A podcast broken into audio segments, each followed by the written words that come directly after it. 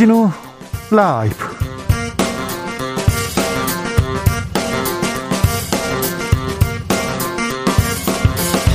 (2022년 3월 15일) 화요일입니다. 안녕하십니까? 주진우입니다. 문재인 대통령이 윤석열 당선인을 내일 점심 만납니다. 21개월 만에 대면인데요. 윤 당선인은 이명박 전 대통령 사면을 추진하겠다고 공식적으로 밝혔습니다. 청와대에서는 사면은 대통령의 고유 권한, 권한이라는 입장인데요.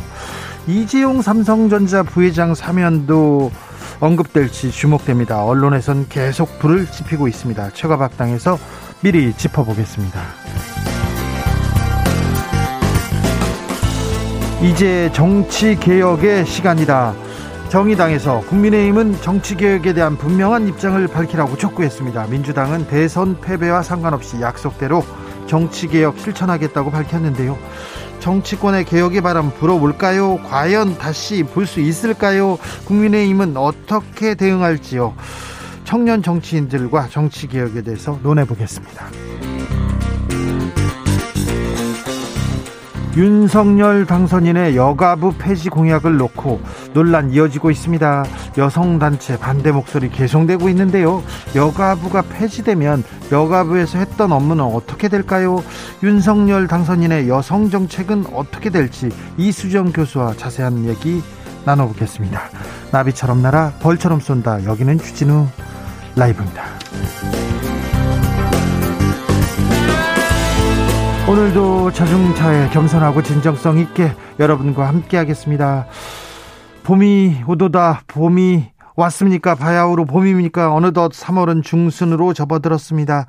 절반이 지났는데요. 꽃 소식 들리기 시작합니까? 남도에는 꽃이 피었습니까? 남은 3월은 어떻게 보낼 계획이신지 봄 계획 좀 알려주십시오.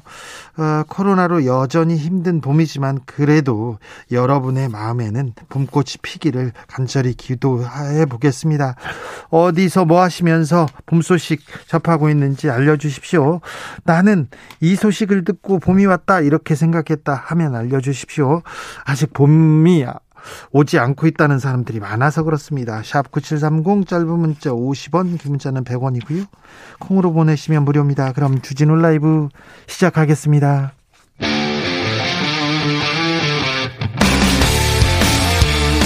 탐사보도 외길 인생 20년. 주 기자가 제일 싫어하는 것은?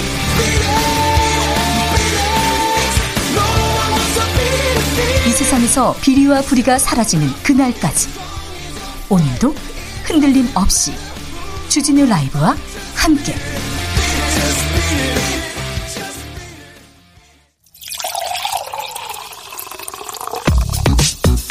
진짜 중요한 뉴스만 쭉 뽑아냈습니다. 줄 라이브가 뽑은 뉴스 주스 정상근 기자 어서 오세요. 네 안녕하십니까. 문 대통령과 윤석열 대통령 당선인이 내일 만난다고요? 네, 문재인 대통령과 윤석열 대통령 당선인이 내일 낮 12시 청와대에서 오찬 회동을 합니다. 이 배석자 없이 두 사람만 만날 예정이고요. 둘이서 밥을 먹는다고요? 네, 김은혜 당선인 대변인은 오늘 오전 브리핑에서 이 두 사람이 허심탄회하게 격의 없이 이야기하는 자리가 될 것이다라고 밝혔습니다. 아울러 장재원 비서실장은 이 코로나19 추가 경전 예산 그리고 소상공인 손실 보상에 대한 얘기도 있을 것이다라고 밝히기도 했습니다. 언론에서는 이명박 전 대통령 사면 얘기 나올 거라고 합니다. 네, 이 자리에서 윤석열 당선인이 이명박 전 대통령에 대한 특별 사면을 건의하기로 한 것으로 알려졌습니다. 어, 김은혜 당, 당선인 대변인은 윤석열 당선인이 이명박 전 대통령의 사면을 요청하겠다는 생각을 오래전부터 견지해 왔다라면서 어, 이번 만남을 계기로 국민 통합과 화합의 계기가 마련되길 기대한다라고 밝혔습니다. 네. 어, 윤석열 당선인의 최측근인 권성, 권성동 의원은 오늘 아침 라디오 인터뷰를 통해서 어, 문재인 대통령은 최측근인 김경수 전 경남지사를 살리기 위해서 이명박 전 대통령을 동시에 사면하고자 남겨놓은 것이다라며 박근혜 전 대통령은 사면을 하고 이명박 전 대통령은 사면을 안 해준 것은 또 다른 정치 보복이다라고 주장했습니다. 김경수를 살리기 위해서 이명박을 남겨뒀다. 이거는 어, 문재인 대통령을 너무 몰라도 너무 몰라도 모른 너무 모르는 얘기라고 생각합니다. 네. 이렇게 생각하시는 분이 아닙니다. 저 문재인 대통령은. 그런데 계속해서 이명박 대통령, 어, 권성동 의원은 이명박 대통령 시절에 법무비서관, 청와대 법무비서관으로 정계에 입문했어요. 입문했어요. 그 전에 검사였다가 변호사 하셨거든요. 그런데, 어, 이명박계 의원이고 지금 핵심 실세여서 어, 이명박 사면 어, 뭐 관철하고 싶겠죠. 그렇다고 해서 이 김경수 전 지사하고 이렇게 연관한다. 이거는 아닌 것 같습니다. 아무튼 내일 뜨거운 뜨거운 화두가 될 것으로 보입니다. 언론에선 뭐 이명박 대통령 사면에 대해서 계속 불을 지피고 있는데요. 왜 반대 목소리는 없는 건지 조금 이상합니다. 이상하다는 생각은 저만 갖는 건지 모르겠습니다. 네. 음, 새 정부에서 앞으로 인사 검증을 어, 청와대에서 안 하고요. 법무부와 검찰에 맡긴다는 이야기가 나왔어요. 네, 민정수석실 폐지 입장을 밝힌 윤석열 대통령 당선인이 청와대 대통령실은 인사추천, 인사추천 기능만 남기고 이 공직자 인사검증은 법무부와 경찰 등에 맡길 것이라고 어, 기분의 대변인이 밝혔습니다. 어, 김은혜 대변인은 미국도 FBI 등 권력기관에서 주로 인사검증을 수행한다라면서 이 같은 사례를 참고할 것이라고 밝혔습니다. 어, 그런데 권성동 의원은 이 민정수석실의 고유 기능인 법률보좌, 인사검증, 민정 여론 전달은 당연히 해야 하는 것이라며 어, 그런 기능을 할 비서관실을 만들 것이다라고 밝혔는데요. 네. 이 당선인 측의 입장과는 다른 얘기여서 주목이 되고 있습니다. 아직 뭐 조율이 다 안 된 것 같습니다. 지금 공직자 인사 검증에서 이렇게 추천하는 것만 하겠다 이런 얘기를 하는데 이 그 윤석열 캠프에서 윤석열 당선이 주변에서 그 역할을 하는 사람이 주진우입니다. 근데 주진우 전 부장검사입니다. 네. 저 아니에요. 네. 자, 대통령 직무실을 용산으로 옮기는 건 어떠냐? 광화문 시대를 열겠다는 문고 했는데 용산 얘기가 또 나오고 있어요? 네, 대통령 집무실을 청와대에서 서울 용산구의 국방부 청사로 이전하는 방안이 검토 중이라는 보도가 나왔습니다. 네. 이 광화문 정부청사 진부실 총리공관 관저가 유력한 것으로 알려졌지만 이 경호상의 문제 때문에 용산도 유력하게 검토 중이라고 하는데요. 네. 이 광화문과 비교하면 주변에 높은 건물도 없고 또 국방부 청사와 연결된 지하 벙커를 유사시에 대신 사용할 수 있다라는 이점 때문이다라고 어, 윤석열 당선인 측은 설명했습니다. 구중 궁궐 청와대로 가지 않겠다 이렇게 어, 공약을 제시했던 사람들은 있었습니다. 그런데 광화문 시대 열겠다고 했다가 광화문을 이렇게 살펴보면 경호상 어렵다, 의전상 어렵다, 영빈관이 없다 이런 얘기를 해서 광화문에 있다가 용산으로 또 가서 용산을 또 살펴보다가 다시 청와대로 가는 그런 수순을 밟아왔는데. 근데 국방부 청사 내부는 민간인 진입이 더 어려운 곳이어서요. 그래서 네. 이걸 어찌 될지 용산 가능성도 그닥 높지는 않은데요. 어, 아무튼 지금 광화문 용산 과연 청와대를 옮길 수 있는 걸지 또 이것도 좀 주요 관심사입니다. 8689님, 문 대통령이 당선자를 만나서 어떤 얘기가 나올지 궁금합니다. 궁금합니다. 6683님께서 공정사회를 부르짖는 윤 당선인이라면 안 되는 거 아닌가요? 죄 지은 사람 죄 받아야죠. 얘기했는데, 검사 시절에 윤석열 검사는, 아니, 어, 죄 받은 사람 풀어주는 거하고 국민통합하고 무슨 상관이냐. 이게 소신이었는데요. 정치인 윤석열은 어떻게 바뀌었는지, 네. 말 내일은 어떤 얘기가 나오는지 지켜보시자고요. 코로나 확진자 오늘은 어떻게 됐습니까? 네, 오늘 코로나19 신규 확진자 수는 36만 2,338명입니다. 많이 나왔어요. 네, 주말 검사 건수 감소 영향을 받는 날인데 네. 어제에 비해서 확진자가 6만 명 급증했는데요. 네. 어, 제부터 신속 항원 검사에서 양성이 나오면 추가 검사 없이 바로 확진을 인정하는 시스템에 도입된 것에 따른 어, 확진자 증가로 보입니다. 네. 어, 신규 확진자 규모가 커지면서 위중증 환자 사망자 수도 증가하고 있는데요. 위중증 환자는 어제보다 38명 늘어난 1,196명이 됐고요. 사망자 계속 늘고 있습니다. 사망자가 어제 하루 무려 293명이 나왔습니다. 어, 어제 사망자 중에는 10살 미만도 2명이나 포함되어 있었고요. 네. 20대와 30대도 각각 1명씩 있었습니다. 20대와 30대도 있습니까? 네. 네. 10살 미만 2명 포함됐다는 것 좀 유념해 주시기 바랍니다. 정부가 거리두기 조치를 완화할 것으로 보입니다. 네, 손영래 중앙사고수습본부 사회전략반장은 오늘 이 코로나19의 치명률이 계절 독감 수준이라고 평가했습니다. 네. 최근 4주간 치명률이 0.1보다는 낮게 나오고 있다라는 건데요. 이 계절 독감의 치명률이 0.05에서 0.1 수준입니다.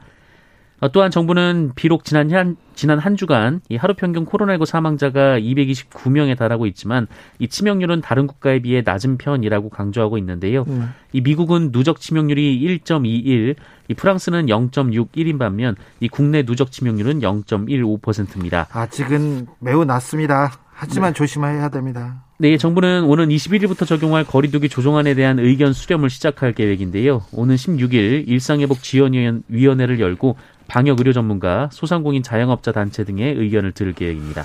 7925님께서 저는 좀 궁금해서요. 오찬 메뉴가 뭔가요? 내일 대통령하고 당선인하고 뭘 먹을지 궁금하시다고요? 네, 내일 뉴스에 이렇게 쭉 나올 겁니다. 안 나오면 제가 또 뒤에서 취재해가지고 잘 알려드릴게요. 어, 맛있는 게 많은데 어, 당선인이 뭘 좋아하느냐 이 취향을 고려해가지고 준비하겠죠. 샌드위치를 먹지는 않을 겁니다. 샌드위치가 맛은 있어요. 청와대 샌드위치도 맛은 있으나, 네. 잘 먹겠죠. 네. 궁금한 거 있으면 제가 취재해 가지고 이렇게 말씀드릴 테니까 그 부분도 알려 주십시오. 내일 기사에 나올 건데, 기사 쓰라고 먼저 얘기할게요. 제가. 아, 허경영 씨가 대통령 후보로도 나왔죠. 허경영 씨가 여성을 성추행했다고요? 네, 이 대통령 선거에 출마했던 허경영 국가혁명당 명예대표가 아픈 곳을 치료해주겠다며 여성을 성추행하고 폭행했다라는 주장이 제기됐습니다. 네. 어제 JTBC는 뇌성마비 장애인인 20대 여성이 지난 2월 말 이 경기도 양주에 있는 어, 이른바 하늘궁을 찾았다가 허경영 대표에게 폭행을 당했다고 주장한 내용을 보도했는데요. 네, 장애인이요. 네, 이 여성은 자신의 어머니가 허경영 대표에게 치료를 받으면 장애를 고칠 수 있다라며 하늘궁에 데려갔고 어, 여기에 10만 원을 내고 이른바 에너지 치료라는 것을 받았는데 어, 뇌성마비다 보니 이 머리 쪽에 혈관을 누른다라는 목적으로 얼굴 전체를 때렸고 온몸을 다 만졌다라고 주장했습니다. 어, 이 여성은 치료 전 각서까지 썼다라고 하는데요. 이 관계자들이 허경영 씨가 치료 중에 몸을 만질 텐데 이 성추행이 아니기 때문에 이 나중에 신고하지 않는다라는 내용의 각서였다고 합니다. 어, 경찰에서도 이 각서로 인해서 수사가 어렵다라는 말을 했다고 이 여성은 주장했습니다. 어, 이에 국가혁명당 측은 부인했는데요. 이 허경영 대표는 진짜 거룩하신 분이라고 해명을 했고요. 또 각서를 받는 이유는 본인들 스스로 방어하기 위한 것이다라고 주장했다고 합니다. 이 각서 때문에 각서 때문에 이 성추행 이 부분이 인정될 가능성이 매우 높습니다. 경찰에서 왜 수사를 어, 이렇게 빨리 안 진행하지 않는지 모르겠는데요. 아, 네. 아이고 어머님도 아프면 병원에 가셔야지 병원에 가셔야지 하늘궁에 데려가지고 치료 기치료 이런 걸 받고 그러시면 아유 참 아무튼 사실관계가 빨리 그 밝혀져서 밝혀져서 이런 더 더 큰 피해가 없길 막아야 됩니다. 네. 허경영 씨는 뭘 치료하는 사람이 아닌데 지금 뭘 치료를 한다고요? 그런 또 각서까지 썼다고요? 이거 다 법에 위반되는 건데 경찰 빨리 수사에 나서 주세요. 못 한다니요. 그런 주장이라니요. 이거 말이 안 됩니다. 중국이 아니죠. 북한 소식으로 가겠습니다. 북한에 북한에서 비행장에 미사일 발사를 할 구조물을 설치했다고요? 네, 미국 언론 미국의 소리는 북한이 평양 순환 비행장에 미사일 발사를 위한 것으로 추정되는 콘크리트 구조물을 설치한 것으로 보인다라고 보도했습니다. 포착된 구조물은 북한이 이동식 발사 차량에서 미사일을 쏠 때 지지대 역할을 하는 콘크리트 토대 두 개인데요. 이 순환공항 북쪽의 활주로와 유도로 사이에 자리한 것으로 전해졌습니다. 어, 이 구조물이 만들어진 시점은 지난 8일에서 9일로 추정되는데요. 이 콘크리트 토대 건설은 집안이 연약한 장소에서 미사일을 발사할 때 이 발사대가 망가지거나 미사일 궤도가 틀어지는 것을 방지하기 위한 목적이라고 합니다. 어, 합참 관계자는 면밀히 추적 감시 중이라는 입장만 밝혔고요. 이 군용기 추적 사이트 등에 따르면 이 미국은 어제 정찰기를 한반도 상공으로 출동시킨 것으로 전해졌습니다. 어, 또한 한미 양국은 이 풍계리 핵실험장도 4년 전 이 폭파 당시 무너진 입구 위주로 복구를 하는 정황을 포착하고 집중 감시 중인 것으로 전해졌습니다. 순환공항 한 복판에다가 뭐 구조물을 세운다. 이거는 나를 봐달라. 어, 봐달라. 사진 찍히기 위해서 이렇게 만든 거일 수도 있는데요. 순환공항에 가보면 아, 그 주변에 아무것도 없거든요. 네. 그 공항에 김일성 사진만 크게 걸려 있고요. 나머지 아무것도 없는데 그 거기에다가 파워 벌판에다가 뭘 사오는 걸 보면 어, 우리가 뭘 할 수도 있으니 우리하고 좀 대화해 달라 위협을 할 수도 있으니 뭔가 필요하다 이런 메시지를 보내는 것도 같습니다. 좀 면밀하게 좀 살펴보고 있다가 살펴보고 있다가 도발하지 않도록 어떻게 좀 대응을 좀 잘 해야 될 텐데 이 부분 인수위에서도 이렇게 좀 잘 신경 쓰셔야 됩니다. 조혜숙님께서 윤석열 당선인님 대북 관련 정책은 어떻게 세우고 계신지 궁금합니다. 이 부분 엄청 중요합니다. 우리는 남과 북이 갈라져서 평화를 평화를 신주단지 모시듯 모시고 살아야 되는 운명이기 때문에 네, 이 부분 북한 문제에 대해서 좀 각별히 좀 신경 써주시기를 바랍니다. 좀 대결 결투 이런 거 말고 선제 타격 말고요. 이제 이제 당선인이니까 지도자처럼 지도자처럼 천천히 그리고 또 아, 안정감을 가지고 얘기해 주시기를 바라겠습니다. 부탁드리겠습니다. 성관계를 빈미로 돈을 뜯어낸 일당이 있습니다. 엄청 많이 여기에 피해를 봤습니다. 네, 사회관계망 서비스를 통해 접근해서 남성과 성관계를 가진 뒤 강간범으로 몰아 합의금을 뜯어낸 일당이 경찰에 무더기로 체포됐습니다. 네. 어, 그런데 이 체포된 사람의 수가 무려 107명에 달하는데요. 체포된 사람이 107명이면 피해를 본 사람은 얼마나 많다는 거예요. 네. 어, 이 피해를 본 사람은 현재 이제 8명으로 각각 1천만 원에서 3천만 원의 합의금을 뜯긴 것으로 전해졌고요. 예? 어, 이들은 이뿐 아니라 5년간 총 40여 명으로부터 어, 음주운전 차량을 쫓아가서 마치 사고가 날 뻔한 상황을 연출해서 음주운전 사실을 신고하겠다라고 협박해 어, 총 6억 원의 돈을 가로챈 것으로 알려졌습니다. 아, 경찰은 이 관련 신고를 접수한 뒤 일당을 모두 찾아 일망타진했고요.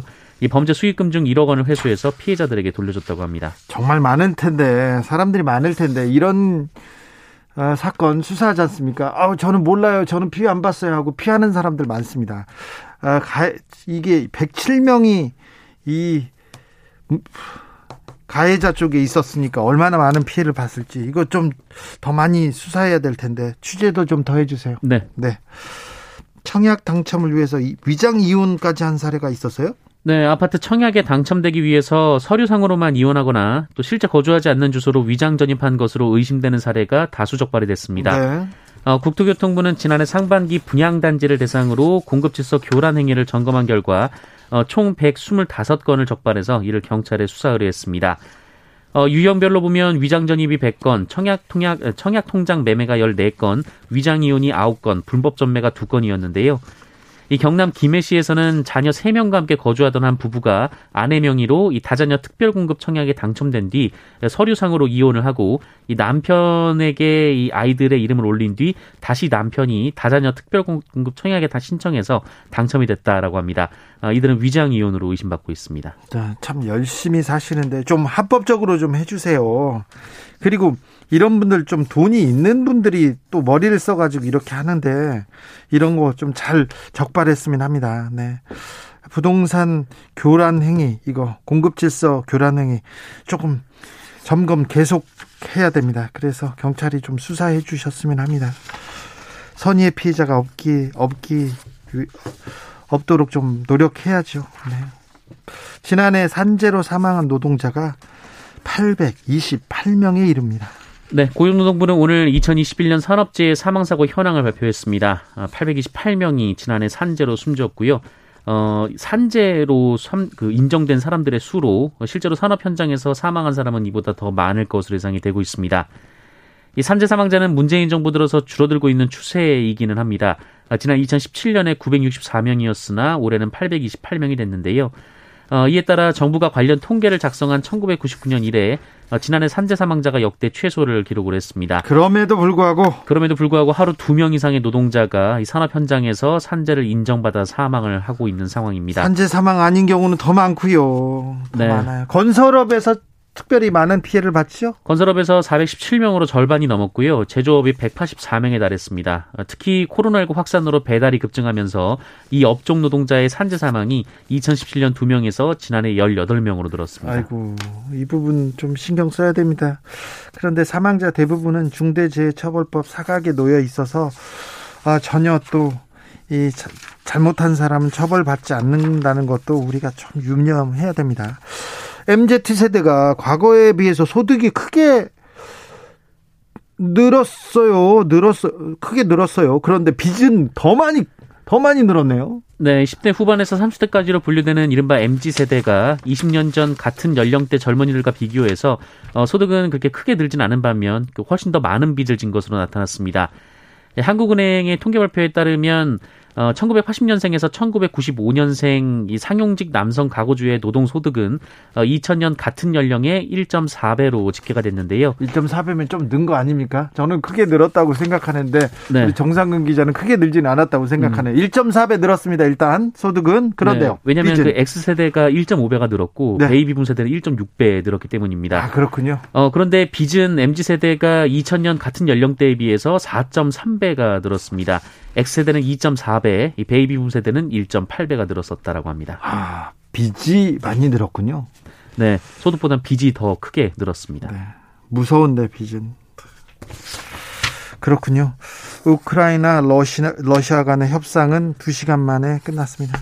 네, 우크라이나와 러시아 사이의 4차 평화회담이 일시 휴회에 들어갔습니다. 우크라이나 측 협상단 대표인 미하일로 포돌리아크 우크라이나 대통령실 고문은 어, 세부 그룹별 추가 작업과 추가 어, 개념의 명확화를 위해 어, 내일 그러니까 현지 시간으로 15일까지 협상을 중단하기로 했다라고 밝혔습니다. 네, 협상은 계속 되어야 합니다. 진전이 없더라도 계속 만나서 진전을 만들어내야 합니다. 우크라이나 러시아에 아, 협상이 좀 잘 되기를 좀 기원하겠습니다. 주스 정상근 기자 함께했습니다. 감사합니다. 고맙습니다. 정성호님께서 고창군 대산면에는 홍매화가 활짝 피었습니다. 매화가 벌써 피었군요. 정승태님께서 저에게 봄은 봄의 상징은 쭈꾸미입니다. 아 쭈꾸미의 철이죠 봄은. 아 저도 그런 생 그렇구나. 봄에 쭈꾸미를 먹었던 기억이 있습니다. 7689님, 봄이 아니라 바로 여름이 온 듯합니다. 에어컨 켰어요. 아, 그래요? 벌써요? 1053님, 밥 먹고 나면요. 솔솔 잠이 오는 게 충곤증 온 걸 보니까 봄이구나 했습니다. 3871님, 부산에는요 목련꽃, 개나리, 매화꽃이 활짝 피었습니다. 봄은 왔건만 봄을 느끼지는 못하겠어요. 꽃이 피었는데 봄을 못 느껴요. 아이고, 네, 조금 한숨 돌리시고요. 이렇게 꽃도 보러 가시고 좀 걸으시고 그러세요. 한정민님 언젠가부터 아침 연기 같이 부연 미세먼지를 보면서 따뜻한 봄이 오고 있구나 하는 상막한 생각이 들어요. 그러니까요.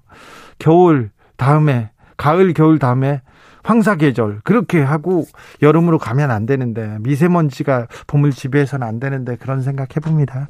6690님 라이브주 하차 대기 중인데요. 기름값이 올라도 너무 올랐습니다. 그래도 힘내야겠죠. 아유, 네. 기름값 많이 올라서 걱정하시는 분들 많은데요. 네. 좀 안정됐으면 좋겠습니다. 힘내십시오. 교통정보센터 다녀오겠습니다. 김한나 씨.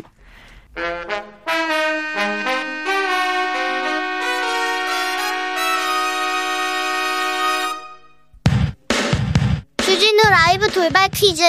오늘의 돌발 퀴즈 주제는 역사입니다. 문제를 잘 듣고 정답을 정확히 적어 보내주세요. 오늘 경남 창원시에서 제62주년 3.15 의거 기념식이 열렸습니다. 3.15 의거는 1960년 3월 15일에 실시된 정부통령 선거에서 이승만 정권이 저지른 부정선거에 한 거에 시민과 학생들이 일어난 대규모 시위를 말합니다. 3.15 부정선거는 이 혁명으로까지 이어졌는데요. 1960년 4월 19일 학생과 시민이 중심 세력이 되어 일으킨 반독재 민주주의 운동으로 이승만 대통령의 하야로 이어진 이 혁명은 무엇일까요? 샵9730 짧은 문자 50원 긴 문자는 100원입니다. 지금부터 정답 보내주시는 분들 중 추첨을 통해 햄버거 쿠폰 드리겠습니다. 주진우 라이브 돌발 퀴즈 내일 또 만나요.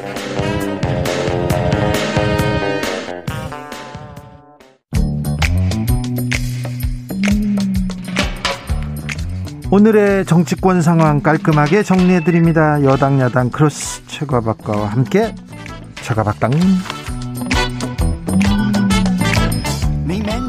여야 최고의 파트너입니다. 주진우 라이브 공식 여야 대변인 두 분 모셨습니다. 최형두 국민의힘 의원은 정, 전화 연결됐습니다. 안녕 안녕하세요. 네 안녕하십니까. 네 박성준 더불어민주당 의원 어서 오세요. 예 안녕하세요. 박성준 의원은 민주당 비대위, 비대위원장, 비서실장으로 지금 비대위를 아, 회의를 계속하고 계시더라고요. 예, 맞습니다. 네. 어려 어려울 때는 네. 회의가 많습니다. 그렇습니까? 지금 상당히 이제 민주당이 최영두 의원님 웃으시네요. 네. 아닙니다. 박성준 의원은 매우 회의적입니다. 최영두 의원님은 어디 가셨어요? 이제 아 정권 아, 잡았으니까 아, 바빠지셨구나. 음, 조금 전에 퀴즈에 나왔지만 네. 그 정답은 3.15 의거고 이게 네. 4.19 혁명입니다. 오늘이 3.15 의거 62주년이었습니다. 네. 어, 마침 지난해 우리 박성준 의원님도 많이 도와주고 해서 네. 우리 민주당 의원님들도 뭐 전원 찬성해서 그렇죠. 3.15 특별법이 지난해 통과되지 않았습니까? 네. 그래서 오늘 그 3.15 이거 기념식이 마산 어 마산에서 있었고요. 네. 그래서 김무겸 국무총리도 참석하시고 네. 또3.15 특별법을 대표 발의한 의원으로서 우리 네. 지역 의원으로서 네. 행사했는데 사실 사실 좀 뜻깊은 이야기입니다. 아까 그렇죠. 퀴즈에 나왔지만 네. 좀 덧붙이자면은 네. 3.15 그 당일날 10명의 열사가 세상을 떠났습니다. 총탄에 맞서서. 네. 예, 그 대단한 것이죠. 이 지역 도시에서 네. 그것이 2차 의거로 이어지고 2차 의거가 그러니까 마산에서만 1차 의거, 2차 의거가 있었습니다. 예. 그래서 모두 12분의 열사가 세상을 총탄에 맞아 세상을 떠나셨고 예, 그것이 이제 4.19로 이어지게 된 것이죠. 그런 자랑스러운 지금 동네에서 와 있습니다. 제가. 예. 그 근데 주행커님이 좀 비대위 관련해서 좀 얘기를 제가 하다가 네. 그 우리 최영도 의원님께서 말씀을 하셔서 어, 지금 어, 비대위가 이제 구성이 됐고요. 어, 상당히 이제 어려운 시점에서 윤호중 이제 비대위원장님 체제가 이제 출범을 했습니다. 네. 어제 사선 의원들 이상의 모임을 가졌고요. 지금 좀 전에 제가 회의를 하다 나왔는데 삼선 의원들과 이제 모임을 가져서 비대위 체제에 대해서 여러 의원님들의 이제 목소리 경청하는 시간을 가졌거든요. 네, 대체적으로는 어, 비대위에 대한 어떤 걱정들 분명히 있습니다. 그 외부에서도 있고 시선이 있는데 일단은 비대위가 빨리 안정화돼야 된다는 데에서는 같은 의견인 것 같습니다. 사선 네. 의원, 삼선 의원 다요. 그리고 지금의 이제 갈등과 분열이 양상이 있는데 이것을 빨리 수습하고 네. 단결과 화합의 길로 가야 된다. 그리고 역시 이제 정치라고 하는 것은 선거 아니겠습니까? 네. 어, 6월 1일 있는 지방선거에서 빨리 대우를 정비를 해서 60일밖에 안 남았거든요, 실질적으로요. 네. 그래서 그 어떤 시기의 엄중함 이런 부분을 다 인식을 하고 있기 때문에 네. 저희가 잘 지금 비대위 체제가 어려운 가운데 좀 굴러가고 있다는 말씀 그리고 잘 정리를 해야 된다는 말씀을 좀 드리겠습니다. 알겠습니다. 예. 최영두 의원님. 네. 아까 저기 3.15 의거 얘기를 하면서 퀴즈 정답을 발표하셨기 때문에 어 근데 이거는 아니, 방송법상 굉장히 이거 이거는 큰 지금 철퇴를 내려야 됩니다. 다음번에 오실 때 정치자를 위해서 선물 하나 가지고 오셔야 됩니다. 마산에서 예. 가져오십시오. 마산 특산물로. 저는 3.15 그라고 했는데 그게 정답입니까? 아니 그 이후에 그 이후까지 얘기하셨어요. 네. 벌칙입니다. 띠. 네. 자, 아, 최영도 의원님. 네. 광화문 시대는 잘 열릴까요? 용산으로 간다는 얘기도 있고 그런데 이 부분이 중요합니까? 집무실이 어디로 가는 게? 중요하죠. 왜냐하면은 청와대를 국민에게 돌려주겠다고 약속을 했기 때문에 네. 그 문재인 대통령께서도 처음에 당선 초기에 네. 그렇게 하셨다가 결국 경호 문제 이런 문제 때문에 실현을 못하고 결국 그 약속을 못 지키게 되었죠. 광화문시대 네. 약속을 못 지키게 되었습니다. 이제 이 윤석열 당선인도 그 약속을 했기 때문에 무슨 방법을 찾아야겠죠. 지금 또 문재인 대통령처럼 네. 역시 경호 문제, 교통 문제 이런 것 때문에 어쩔 수 없다고 한다면은 그 아예 그 약속을 하지 않았으면 모르, 모르겠는데 이 기왕에 청와대를 작은 조직으로 만들고 민정수석실도 없애고 했던 그 공약이 다 큰 테두리에 있기 때문에 네. 예 어쨌든 광화문을 유력하게 검토를 하고 예. 청와대는 나온다, 그건 많이 돌려준다라는 방침을 확실히 정한 것 같습니다. 그러다 아, 보니까 네. 예, 문재인 대통령 당선 때도 어 고려했던 이 광화문 시대를 열지 못하는 여러 가지 이제 이유가 있는 것 같습니다. 그러면은 집무실하고 관저가 떨어져 있고 그것이 또 도심의 한 가운데에서 뭘 하게 되고 또 한 정부 종합청사 전체를 서게 되면은 그 자체가 그럼 다른 건물 비워둘 것이냐 뭐 그런 문제가 있고 뭐 등등 여러 문제가 있어서 그럴 경우에 지금 국방부 부지가 네. 지금 국방 용산에는 국방부 건물 있지 않나요? 국방부 청사. 네. 그 청사가 최적지고 역시 바로 옆에는 또 우리 주한미군 기지가 저 평택을 옮겨가면서 시민공원이 되게, 되고 있기 때문에 네. 그게 오히려 더 적지 아니냐라는 논의가 있는 것 같습니다. 아직 뭐 확정된지는 알 수가 없는 것 같고요. 분명한 것은 어, 청와대, 지금 현재 그 청와, 북악산 밑에 청와대 시절은 확실히 정리하겠다라는 의지는 확실한 것 같습니다. 알겠습니다. 이게 상징적인 의미가 될 수도 있어요. 윤석열 국민의힘은 한다. 그래가지고 지금 다 좀 관심이 있는 것 같습니다. 네. 또 여쭤보겠습니다. 네. 주진우, 이원모 등 이 법조인들, 검찰 네. 출신들이 서초동 캠프에서 인사들, 인사 검증팀을 이렇게 꾸리고 있나 봅니다. 그런데 어, 인수위나 윤석열 캠프 주변에 검사 출신들이 너무 많다, 법조인들이 너무 많다 이런 얘기에 대해서는 어떻게 보시는지요? 법조인들이 워낙 많습니다. 법조인들이 또 정치하기도 제일 좋고 민주당 많죠. 많고요, 많고. 네. 나는 그리고 사실은 주진우 이렇게 나오길래 깜짝 놀랐습니다. 우리 주진우 앵커 언제 윤석열 캠프에 근데 보니까 이분이 전 부장 검사 출신이네요. 네, 저기 네. 박근혜 청와대에 있었습니다. 우병우 수석 밑에. 아, 그렇습니까? 네. 예, 예. 저는 그때 깜짝 놀랐습니다. 네. 주지훈이 자꾸 나오길래. 네, 아무튼 윤석열 예. 검사는 매우 그 가깝지는 않았던 걸로 알고 있는데 지금은 가장 가까운 사람 중에 하나랍니다. 아마 이제 이 여러 가지 그 지난 선거 과정에서 보면 법률적 쟁점들이 법률 쟁점보다 무슨 범죄 혐의라든가 의혹이라든가 이런 쟁점들이 많지 않았습니까? 네. 또 검찰 수사가 당시에 제대로 이루어졌네, 이루어지지 않았네, 뭐 지금 뭐 하고 있지 않네, 뭐 여러 시비가 많았기 때문에 그거는 사실 법조인들이 좀 정확하게 봐야 되는 측면이 있거든요. 네. 또 그리고 그렇기 때문에 아마 그런 것들을 이제 그런 저 논란들 속에서 그것들 하나하나 살펴보고 검증하고 사실 여부를 밝혀내기 위한 것들이 아마 기능이었던 것 같은데 네. 그런 기능들이 이제 어뭐 인수위에서는 크게 쓰일 새가 어디 있을까요? 그런데 아마도 그 저도 확실하게 모르겠습니다만 지금 검증팀에 합류했다고 발표됐습니까? 그런 것 같습니다. 네. 그 인사 검증이라는 것이 결국 그 민정 예전에 보면은 이제 저 공직기강 비서관실이라든가 뭐 네. 인사팀이 또 있지 않습니까? 있었죠. 네. 예, 범죄 조회도 해야 되고 중요한 역할이죠. 예, 중요한 역할이죠. 그 그것만 제대로 한다면은 인사는 절반쯤 성공하시긴 간 거겠죠. 왜냐하면은 어 우리 이제 현 정부는 사실은 큰 기대를 많이 받고 했는데 실제로 스스로 내걸었던 원칙을 지키지 못한 경우가 많았거든요. 그것이 검증을 소홀하게 한 것인지 네. 아니면은 그게 다 시스템에 나와 있을 텐데 아니면은 그냥 아이고 잘 아는 사람이니까 적당히 봐준 것인지 이제 근데 제가 볼 때는 뭐 거기에 어떤 분이 들어갔든지 간에 엄정하게 해서 네. 스스로 세운 기준은 좀 지켜주기를 그 역할을 좀 충실했으면 좋겠습니다. 역대 그 모든 그 인수위도 있고요. 이제 정부 출범하면서 사실 인사검증이 가장 어려운 부분인 것 같아요. 그러니까 국민의 눈높이는 상당히 높아졌는데 네. 그들의 어떤 인사가 그동안에 어떤 삶을 살아왔고 어떤 일을 해왔는지에 대한 것들을 검증해 봤을 때 철저하게 인사검증을 했다고 하지만 미비한 점들이 많아, 아, 많이 있었습니다. 인사가 진짜 어려운 인사가 어려워요. 그렇다 네. 보면 초기에 출범을 잘 연착륙하고 안정화시켜야 되는데 검증이 실패했을 경우에는 그 부메랑이 오, 그 온몸으로 이제 받을 수밖에 없는 거기 때문에 먼저 철저히 해야 되겠고요. 또 그것은 검증이라고 하는 잣대를 가지고 업적을 만들어내면 되는 거니까 네. 좀 지켜봐야 되겠죠. 아무튼 네. 윤석열 사단, 검찰 사단이 전면에 나선다 이런 거는 걱정 안 해도 되죠, 최영도 의원님?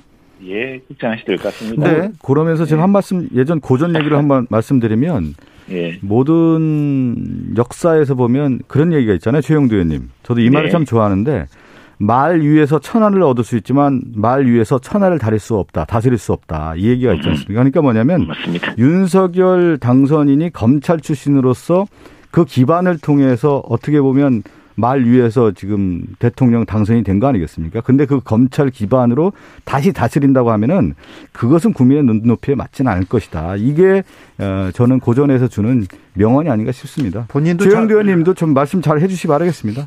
네. 당선인도 잘 알고 계시겠죠? 검찰 권력으로 왔지만 검찰 권력으로 계속 휘두른다고 하면은 국민의 눈높이는 맞지는 않을 겁니다. 제가 이제 음. 그런 어, 어, 그런 의심이 있어서 민정수석실을 확실히 없앤다고 했던 것이고요. 그러니까요. 그리고 예 국민들이 그 우선에 이 검찰총장 윤석열을 당선인을 다시 바라본 것은 똑같은 기준으로 이제 과거에 뭐 이른바 적, 이른바 적폐 수사, 이전 정부 사람들을 수사했을 때 기준과 또 현 정부 사람 관련된 사람들을 수사할 때 기준이 똑같은 걸 보고서 이제 국민의 신임을 얻은 것이겠죠. 무슨 검찰을 이끌어서 그런 건 아닐 테고 또 네. 검찰도 뭐 이전에 총장 시절부터 이미 법무부 장관이나 뭘 통해서 엄청 견제하고 감사하고 그러지 않았습니까? 그리고 뭐 지금 뭐 검찰 팀에도 뭐 친윤석열계가 있다기보다는 오히려 그 과거의 윤석열 총장을 견제하고 몰아내렸던 사람들도 많은데 네. 그렇게 되겠습니까? 아. 이제 오로지 검찰은 법과 원칙만 보고 가야죠. 알겠, 예. 알겠습니다. 어, 청와대도 옮겼, 옮긴다. 그런데 옛날에 김건희 여사가 영빈관 터가 좋지 않아서 옮길 거다. 이 발언을 떠올리시는 분들이 있는데, 그것과는, 그거하고도 관계 없겠죠? 관계 없죠. 영빈관은 계속 쓸 수도 있습니다. 아, 그렇습니까? 왜냐하면은 그 네. 청와대 인근에, 네. 예, 청와대 인근에 이제 큰 어떤 행사를 한다거나 하면은, 네. 그, 그 비싼 석조 건물인데 그걸 허물기보다도 영빈관 음, 을 대체할 만한 그, 그, 자리가 또 없다고도 합니다. 그렇죠. 그러니까 네. 이게 청와대 내에서 이제 저 청와대 compound 내에 있어서 이제 하는 게 아니라 앞으로는 그러면은 정부 행사라든가 뭐 주요 큰 국가적 행사 같은 경우를 정부 조절할 때 그게 살 수도 있겠죠. 자, 뒤에 북악산이란 비행기 알겠습니다. 최영도 의원님, 네. 네. 대장동 특검은 어떻게 돼가고 있습니까? 그 대장동 특검을 왜 민주당이 진작하지 않고 지금 하는지 하는데 그 대장동 특검 같은 경우에는 지금 이제 특검은 국회가 정해야죠. 국회가 정해야 되는 것이고 네. 또 지금 이제 겨냥하는 바대로 다 진실이 드러날 겁니다. 어떤 식으로는 진실이 드러나게 될 것이고요. 드러나야죠. 뭐, 예. 그래서 저는 다만 하나 어 민주당이 지금 주장하고 있는 바들을 한번 진실을 다 되짚어 보시기 바랍니다. 이게 이재명 후보가 왜 옛날 부산저축은행을 가지고 문재인 대통령 후보를 겨냥했는지도 잘 보셔야 되고 그래서 자칫 저는 이전에 드루킹 사건을 수사하다가 오히려 김경수 지사를 구속시키게 되는 자살골로 갔는데 이번 특검 같은 경우도 주장을 하실 때 잘 보시고 그리고 이제 이 이제는 그리고 당선인의 경우에는 대통령 임기에 들어가면은 이제 그 대통령으로서 특권을 가지고 있지 않습니까? 네. 그래서 이제 그럴 경우에 그런 사실 수사를 해도 그걸 기소를 하지 못하는 상태로 이루어질 텐데 신속하게 가릴 수 있는 범죄의 최고 정점에 관한 문제를 가야지 그 사람을 겨냥해서 당신을 겨냥한 무리한 의혹 수사 같은 것은 과연 국민들이 썩 좋아할지 모르겠습니다. 박성준 의원님 자칫하다가 자살골 날 수 있다는 것을 네. 조심해야 됩니다. 아니 그저 최영두 의원님 말씀은 좀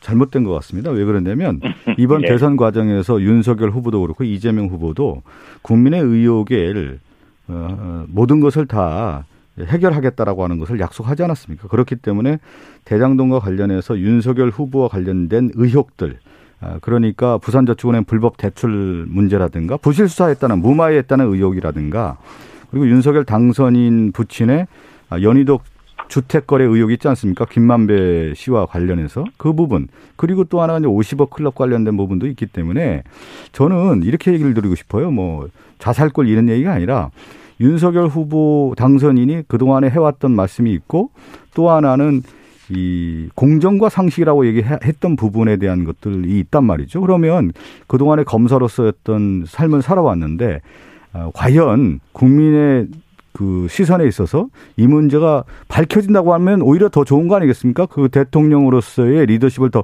확보할 수 있는 문제이기 때문에 그것을 오히려 말끔하게 씻어주는 것이 지금 시점에 맞는 거 아닌가 싶습니다. 그렇죠. 예. 그래서 유수열 당선도 이야기했지만 이건 뭐 그냥 덮을 수 있겠습니까? 반드시 그 그리고 수사가 있어야 될 것이고요. 요, 뭐, 네. 그런데 이제 다만 네. 수사의 형식을 가지고 수사의 주제를 가지고서 또 수사를 누가 지휘할 것인가를 가지고 여당이 아, 여당 다수당이 너무 지나치게 이 정치적으로 접근 안 했으면 좋을 것 같고 또 하나는 이겁니다. 결국 좋습니다. 그, 자, 안 밝혀진 게 뭐 있습니까? 윤석열 후보 부친이 어떤 계기로 뭐 집을 샀는지 밝혀졌고, 그래서 그 집값보다 뭐몇 배를 더 받은 것도 아니고요. 돈바닥이 뭐 정해진 것이고, 50억 클럽 다 수사하면 되는 것이고, 다 드러나 있고, 거의.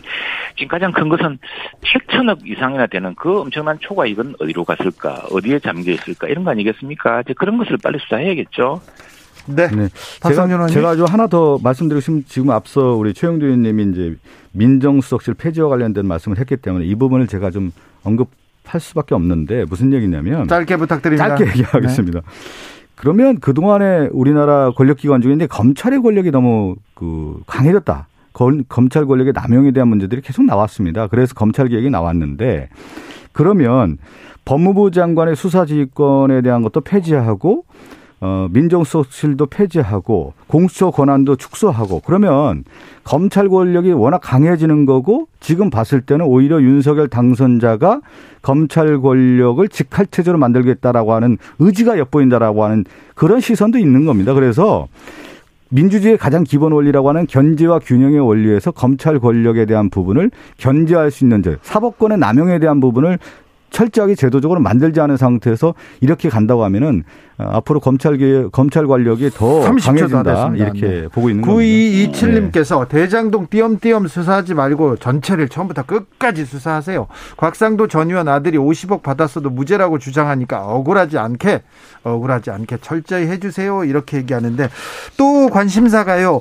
최영도 의원님 네. 어, 윤석열 후보가 당선됐습니다. 이제 공영방송 민영화도 이렇게 주장해 왔고요. 그 전에. 그리고 언론은 어떻게 바뀔까 이런, 어, 기대, 우려하는 사람들도 많습니다. 그, 윤석열 당선인 말대로 되지는 않고요. 우리 이제 박성준 의원이랑 저희랑 아마 언론계 출신이기도 하고 네. 미디어 특위 같은 걸 같이 하기 때문에 네. 국회에서 이제 사실은 공영방송 지배구제 문제를 논의를 해야 됩니다. 이미 논의하고 있고요. 그렇죠. 국회에서 할 일이죠. 예, 그, 그 문제는 우리 뭐 언론 노조 출신 언론 노조도 그렇고 또 언론 노조에도 보면은 방송 노조에도 1노조, 2노조, 2노조가 있고 여러 의견이 있습니다. 근데 이게 지금 우리끼리 입치름할 문제는 아니고 국제적으로 공영방송으로의 표상으로서 이제 어떤 정착된 모델이 BBC 같은 곳이 있습니다. 네. 그러면 BBC 같은 것을 어떻게 하는지, 거기서는 어떻게 보도의 준칙을 지키고, 또 어떻게 그 공영방송으로서의 그 권위와 이런 걸 유지하는지 우리가 참고해 보면 될 것 같고요. 예. 당선인이 어떤 의사가 있든 간에 그 문제의 진심도 사실은 공정한 보도가 중요하다고 하는 것이 이상으로 다른 의미가 있을 수 없고 그 대통령이 할 수 있는 게 아닙니다. 그건 국회에서 법으로 정하는 문제고 공영방송은 지금 오히려 문제는 이제 국민에게 돌려달라 그러는데 그러면 국민 누구한테 그 돌려줍니까? 예. 결국 이제 국회가 대의제도로서 그 여당목, 야당목 이렇게 해서 이제 했던 것도 좀 문제가 있습니다. 문제가 있는데 그걸 어떻게 할 것인가 그걸 잘 살펴봐야 되고 우리 박성중 의원이랑 저랑 또 여야의 이 미디어 특위에 관련된 분들이 이제 머리 싸매고 우리 그 방송인들의 이야기도 듣고 국민들의 이야기 듣고 외국의 사례를 찾아서 네. 공정한 공영방송 모델을 찾아야죠. 네. 다만 네. 안타까운 것은 우리 공영방송들이 정권이 바뀌면 사장도 바뀌고 그래가지고 그 내부에서 치열한 분단 상황이 빚어집니다. 완전히 뭐 분단 상황 이게 안타깝습니다. 이게 뭐 정권이랑 정치랑 무관해야 되는데 그렇죠. 예, 그런 상황이 이번 정부에서는 종식되었으면 좋겠습니다. 예, 예. 언론인끼리 서로 편을 갈아서 네. 노조 편이다, 사장 편이다, 뭐 친정부다, 네. 또는 뭐 반 무슨 당이다 이렇게 나눠지는 것은 솔직히 보기 안 좋습니다. 네, 그건 이번 시기에 할 수 있도록 우리 민주당과 국민의힘이 함께 머리를 모으겠습니다. 네, 네. 그 저는 뭐 미디어 특위는 활동을 하고 있지는 않지만요. 그 동안에 이제 예, 예 역대 이제 모든 정부가 출범하면서 공영방송을 어떻게 하겠느냐. 이제 방향성에 대한 얘기는 사실 나와 있거든요. 근데 그것을 해결하지 못하는 거예요. 예를 들면 사장 선출 과정을 어떻게 하겠느냐. 이 답이 나와 있습니다. 사실은. 그런데 그걸 못 하고 있는 거고 또 하나가 뭐냐면 정권을 잡았을 경우에 이것을 공영방송을 실질적으로 자기의 어떻게 보면 프로파간다와 하겠다라고 하는 것들이 있었기 때문에 지금 개혁이 잘 안 됐다라고 하는 부분이 좀 있단 말이에요. 그래서 차제에 보면은 어, 사장 선출 구조라든가 수익 구조의 문제라든가 지배 구조의 문제라든가 이런 것들은 전반적으로 다 나와 있는 문제인데 그것을 얼만큼 실제 당선인을 할 수 있겠느냐 그 의지가 얼만큼 있느냐의 부분이겠죠. 예. 그렇습니다. 예. 이명박 뭐, 정부 때 말입니다. 저 최, 최영도 의원님. 네. 이영, 이명박 정부 때는 그 검찰이 나서서 이렇게 예. 검찰이 나서서 수사를 하고 거의 좀 몰아내기식 이렇게 좀 수사가 이루어지기도 했었는데 그러진 않겠죠 이제 검찰을 이제 통제할 방법이 없는데 어떻게 검찰 그리고 아까 참 우리 네. 박성규 의원 걱정하시는데 검찰 통제가 이제 국회에서 하게 됩니다. 우리가 이제 예산권 문제 결국 그거는 그 뭐 민주당도 받아들여야 되지만 지금까지 우리 검찰총장을 직접 부를 수가 없습니다. 왜냐하면은 예산을 직접 받는 기관이 아니었거든요. 경찰청장은 불렀습니다. 예산을 직접 받는 기관이기 때문에. 예. 그래서 이제는 뭐 우리 뭐 박승준 의원님하고 제가 단단히 감시합시다. 알겠습니다. 네. 최영도 의원님이 특별히 역할을 해주셔야 됩니다. 제가 목내놓고 하겠습니다. 아, 알겠습니다. 네, 최영도 의원만 또 믿겠습니다. 최영도 의원님 확실히 목소리가 가벼우시네요. 여유가 있어요. 네. 여유가 있으시네요. 네. 오늘도 계속, 또 계속 웃으시네요, 제가 보니까. 네, 아니, 아니, 저는 계속 울고 있습니다. 뭐, 저, 정부에서 크게 바라볼 자리도 없고, 오로지 우리 민주당과 함께 협치해서 나라가 잘 되기는 것만 하는 게 제 목표로 생각하고. 아, 이게, 이, 이게 벌써 여유가 느껴지네요. 느껴. 최영도 의원께서 또, 저 윤석열 후보가. 이걸 뭐라고 하냐면, 가진 자의 여유라고 그렇죠. 윤석열 아, 후보가 처음에 이렇게. 정치에 선, 발을 디디겠다고 윤봉길 기념관이었습니다. 그때 또 가신 분은 아니십니까? 아, 그때는 이제 제가 그 새롭게, 왜냐하면 저는 윤석열 후보가 우리 국민의힘을 택해준 건 참 고마운 일이죠. 아니었으면 우리 경선 제대로 됐겠습니까? 자, 내일 문재인 대통령과 윤석열 당선인 만납니다. 어떤 얘기가 오갑니까? 그래도 아마 당에서 이런 얘기, 이런 얘기 해달라 이렇게 또 주문도 넣었을 것 같은데요. 최영두 의원님. 어, 당장은 이제 우리 어, 두 분은 이제 현직 대통령과 또 당선인으로서 사실 말씀이 많을 겁니다. 그건 아마 공개하기 어려운 측면이 있을 겁니다. 다만 얼마 전에 서훈 저 안보실장이랑 네. 당선이 만났었죠. 브리핑을 받았죠. 예예. 예. 그때 했던 이야기부터 깊숙한 얘기, 북한 문제라든가 이런 문제들 어 실제로 당선인하고 대통령이 이제 이게 만날 기회가 많지가 않습니다. 직접 대면을 해서. 그렇죠. 그럼 국가 모상의 큰 문제라든가 또 국가의 지금 여러 현안들에 대해서 지금 뭐 언론에 나와 있는 것들은 아직 표피적인 것일 거라고 생각을 하고요. 예. 그건 두 분이 이야기해서 결정할 문제는 아니라고 생각을 하고 국민, 어. 국민 여론도 있는 것이고. 언론에서는 지금 네. 제목으로 이명박 네. 사면 요청 이게 떴는데 927님도 물어봅니다. 이명박 전 대통령 출소가 갖는 의미가 뭡니까? 이렇게 물어봅니다. 그건 이제 뭐 아마 아마도 그거는 우리 당선인 쪽의 이야기보다는 뭐 여당 내에도 일부 그런 목소리가 있습니다만 그 어쨌거나 사실은 정권 초기에 이제 사면이라는 건 대통령의 특권이거든요. 물러나는 대통령이든 또는 취임하는 대통령의 특권인데 그건 유일하게 옛날에 왕에게 부여하던 그런 권한 우리 근대 사법 제도에서는 사실은 예외적인 거 아니겠습니까? 그렇죠. 그걸 네. 누가 해주느냐의 문제인데 그럼 여당 내에서 그런 주문이 있고 또 야당 내에서도 지금 현재 이제 우리 야당이죠. 야당 내에서도 그 결자 해지가 좋지 않겠느냐. 그래서 초기에 새 대통령이 또 하고 나면 또 얼마나 또 민주당 지지자들도 반대가 많겠습니까? 뭐 그런 것인데 그건 아마 두 분 당선인 사이에 당선인과 대통령 사이에서 이야기하기는 어려운 일 같고요. 그 대통령 현 대통령의 결단 같은 것이기 때문에 어, 좀 검토해볼 일 같고, 제가 볼 때는 우리가 언론에 말할 수 없는 대목들, 지금 북한의, 음, 대통령께서도 지금 음, 북한이 미국과 약속했던 핵 미사일 모라토리움을 지금 어길지 모른다는 그게 크지 않습니까? 그런 문제, 우크라이나 사태로 인한 지정학적 문제, 뭐 그런 것들. 네. 그리고 이제 그런 것들이 주로 큰 국가적 관심사로 지금 재정 상황이라든가 이런 것들. 그리고 지금 당장 이제 저희가 요청할 게 이런 게 있습니다. 네.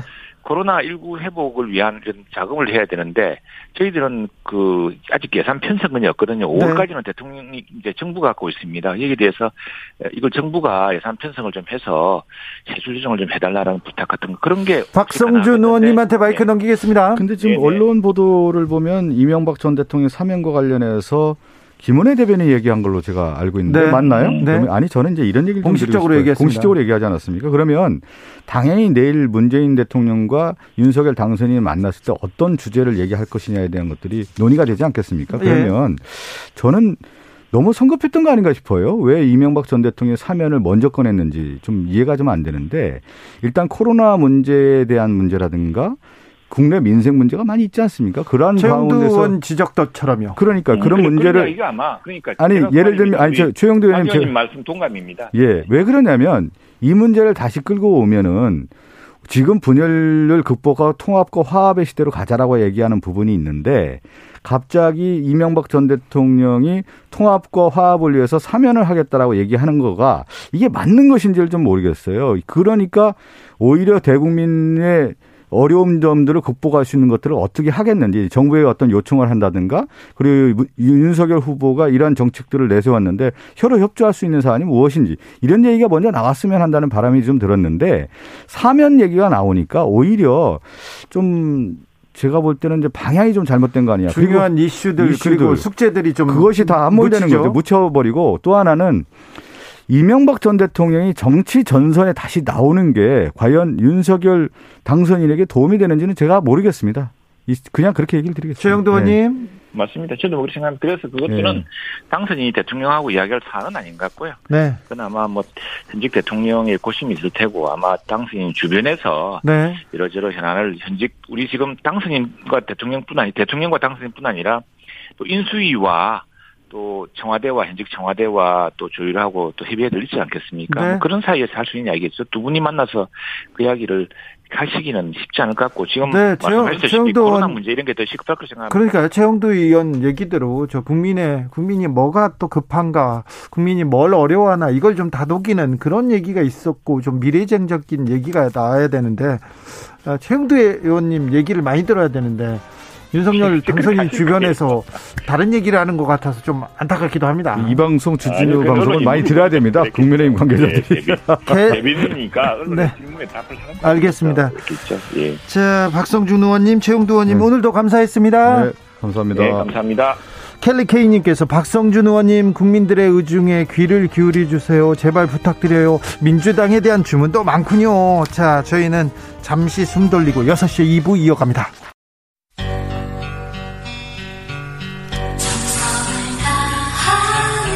정성을 다하는 국민의 방송. KBS 주진우 라이브. 그냥 그렇다고요.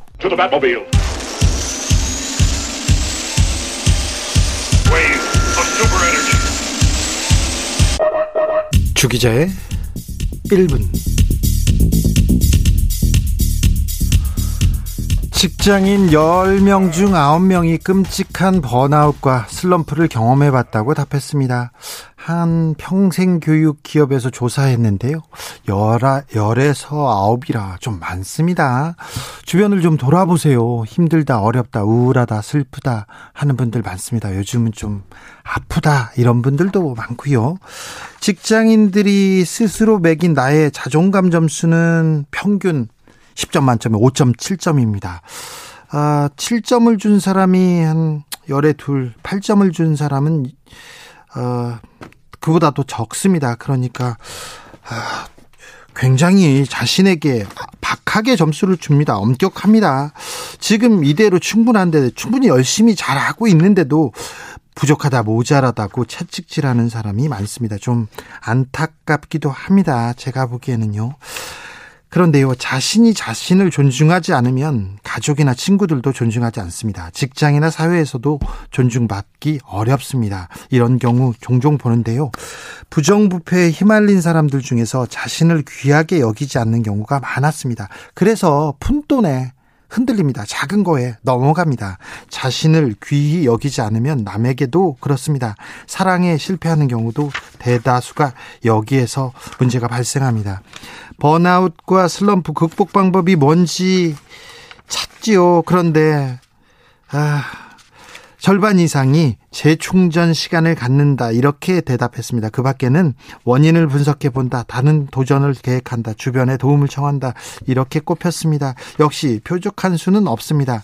이 또한 지나가리라 생각하고 조금 여유를 갖는 게 상책인가 봅니다. 나중에 시간 나면 하지 하고 미루었던 일 있으십니까? 배우고 싶었던 거 있습니까? 시작해 보세요. 가고 싶었던 곳 가보세요. 보고 싶었던 사람 만나보세요. 평소 꿈꾸기만 했던 일에 도전해 보세요. 그냥 해보세요. 훨씬 나아질 겁니다. 어제보단 훨씬 나아질 거예요.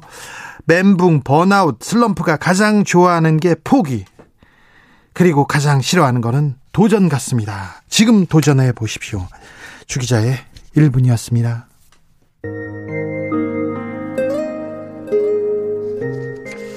나의 나라님께서 나도 그래요. 진우 형 이렇게 얘기하셨습니다. 그렇다는 분들 많습니다. 네. 하지만 뭔가 해보자고요. 김강진의 히어로 듣고 오겠습니다.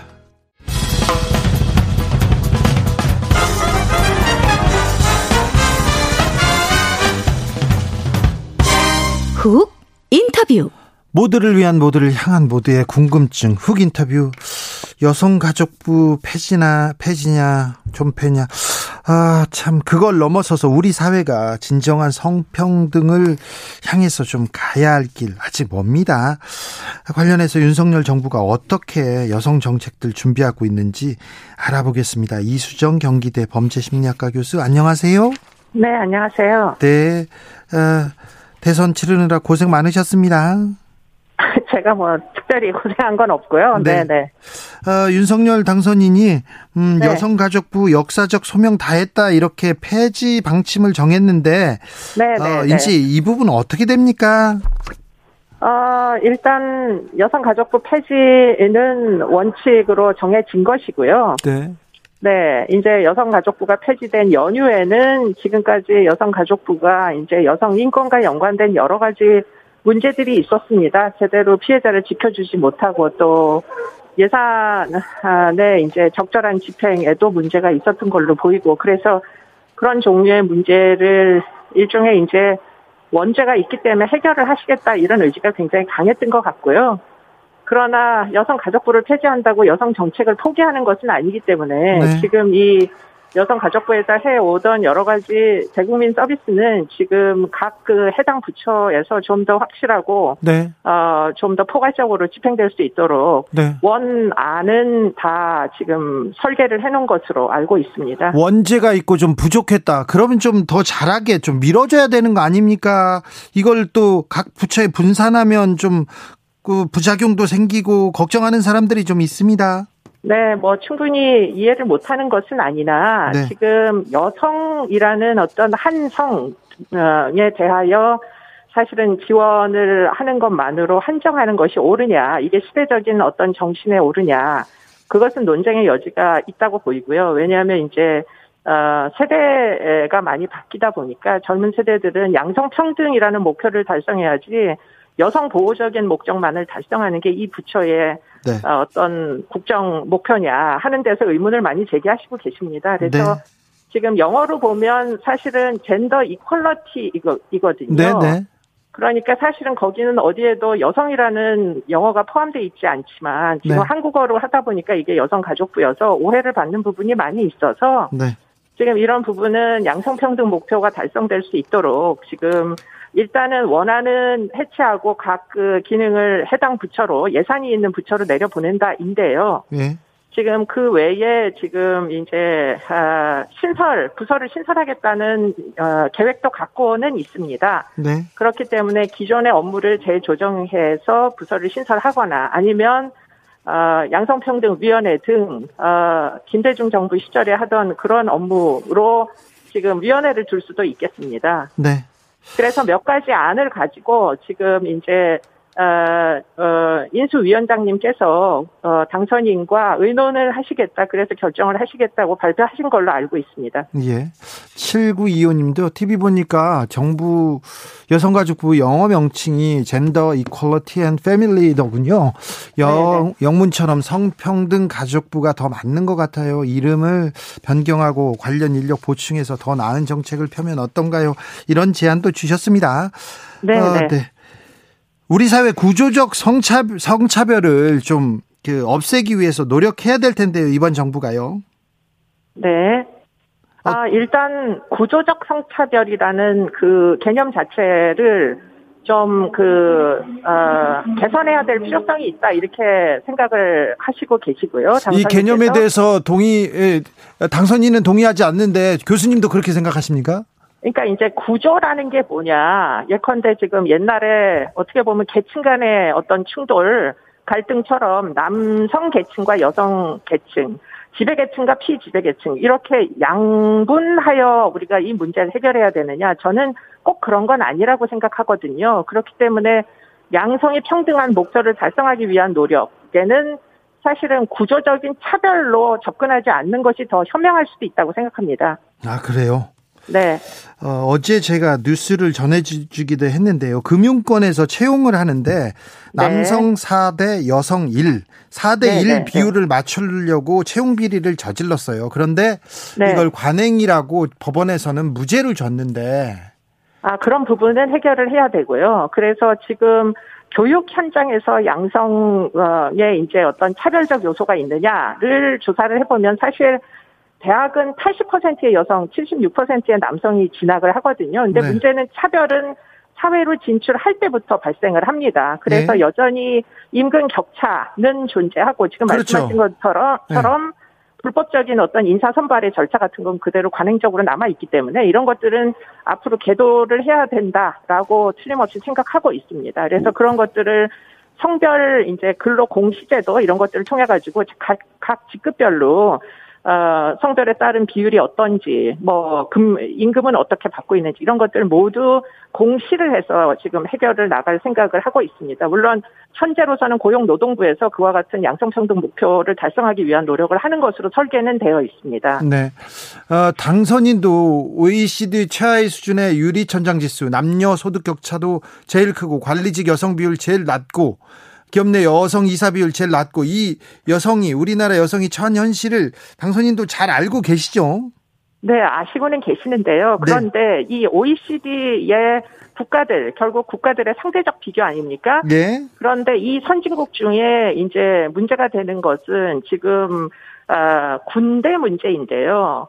우리나라는 좀 직접 비교하기가 좀 어려운 국가인 건 틀림이 없습니다. 남성들만 1년 반 정도를 사실 의무 복무를 해야 되다 보니까 이 이제 젊은 층들이 젊은 어떤 세대에서 느끼는 역차별의 문제 이런 것들도 사실은 어, 이제는 문제가 워낙 심각하게 부각되기 때문에 이 문제도 해결을 해야 되는 이런 이제 문제가 있고요. 네. 말씀하신 대로 유리 천장 문제는 틀림없이 존재합니다. 그렇기 때문에 아마도 양성평등위원회나 또는 뭐 새로운 신설 부서에서 계속 개도하고 권고해 나가는 방식의 감시 감독 일종의 컨트롤 타워는 존재하지 않을까 싶습니다.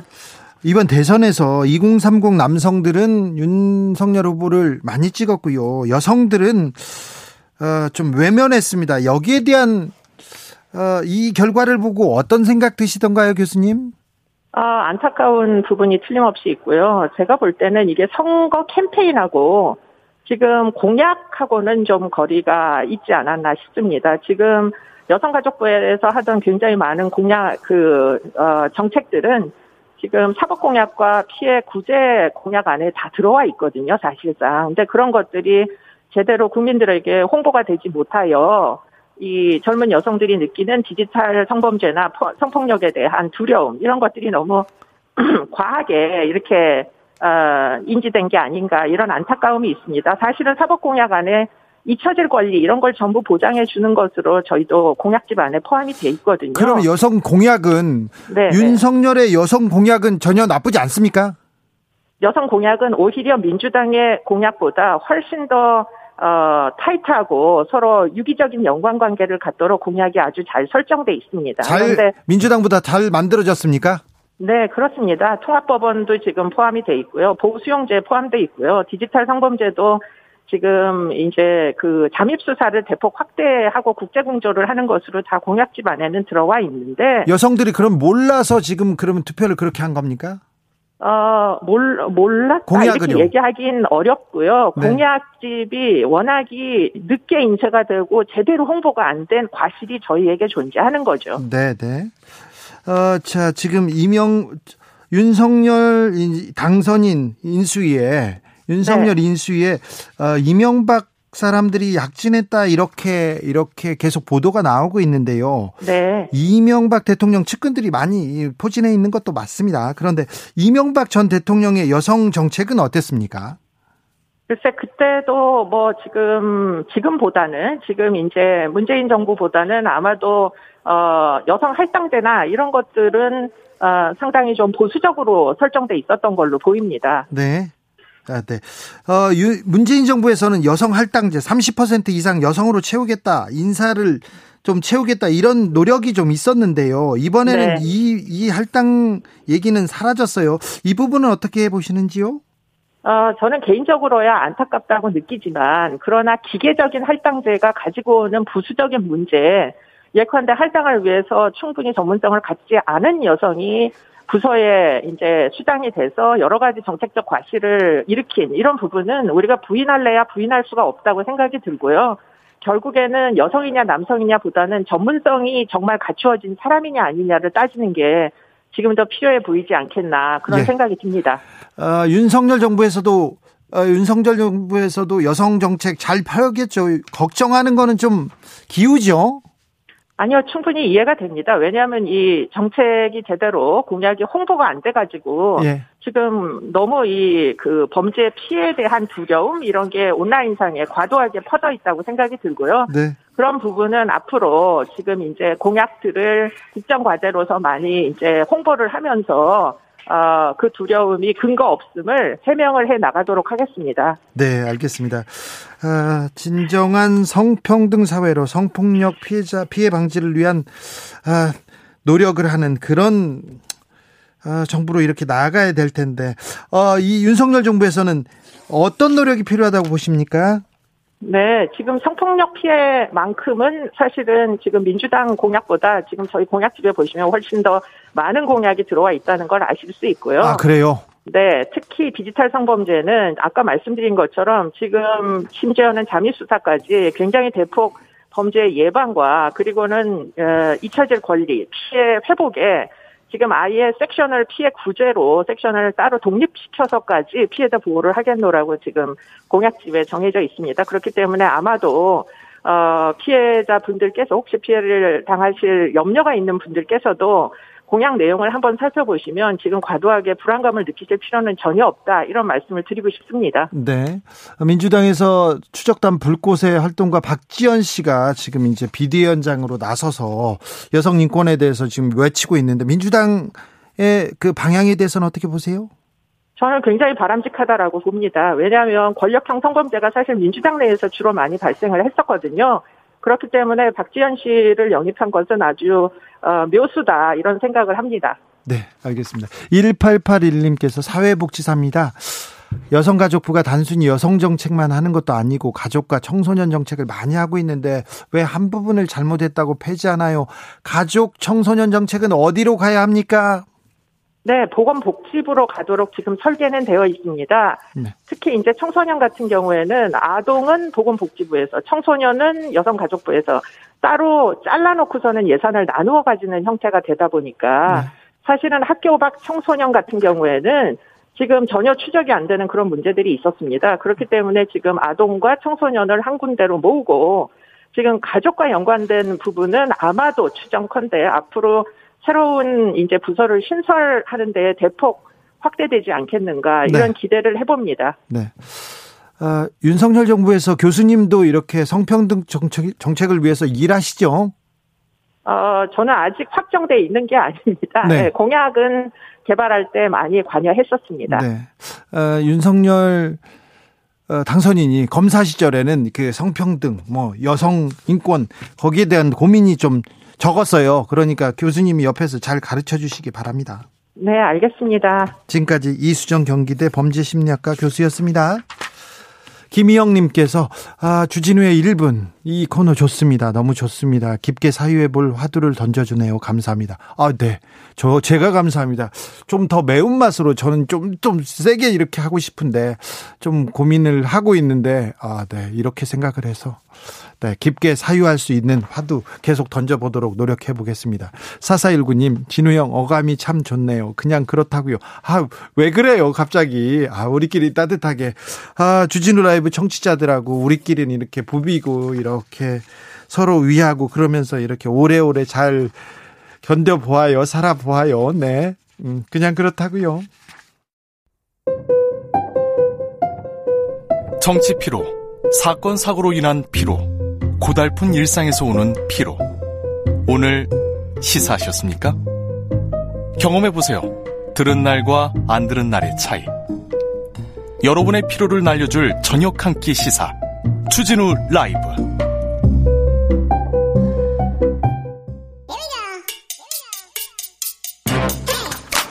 뉴스를 향한 진지한 고민 기자들의 수다 라이브 기자실을 찾은 오늘의 기자는 은지옥이요. 시사인 김은지입니다. 네, 잘 네, 잘 버티고 있습니다. 별일 네, 없죠. 네, 코로나19가 워낙 퍼져가지고요. 네, 네. 네, 주변 사람들한테 안부를 계속 묻게 되더라고요. 자, 네, 잘 견디셔야 돼요. 코로나. 네, 네. 그, 그 이야기였는데요. 네, 네. 네. 자, 저 준비한 첫 번째 뉴스부터 가시죠.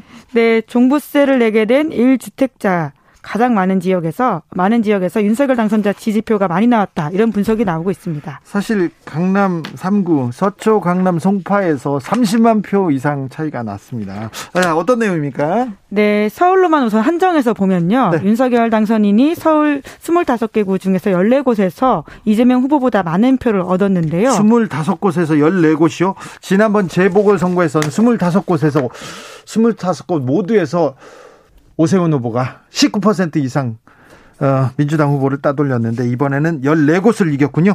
네, 총합도 윤석열 후보가 앞섰는데요. 네. 윤석열 당선인이요. 네. 이중 동대문구를 제외한 13곳이 공시 가격 11억 원이 넘는 아파트가 많은 상해 13곳과 일치했다라고 조선일보가 보도했습니다. 예.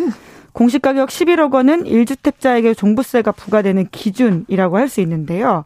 선관위 집계에 따르면 서울에서 윤 당선인의 득표율이 가장 높은 지역이 강남구, 서초구, 송파구, 용산구 순이거든요. 아, 네. 예, 서울에서 50% 넘게 얻었는데요. 강남구에서는 67, 서초구에서 65, 송파구에서 56, 용산구 56 이렇습니다. 네.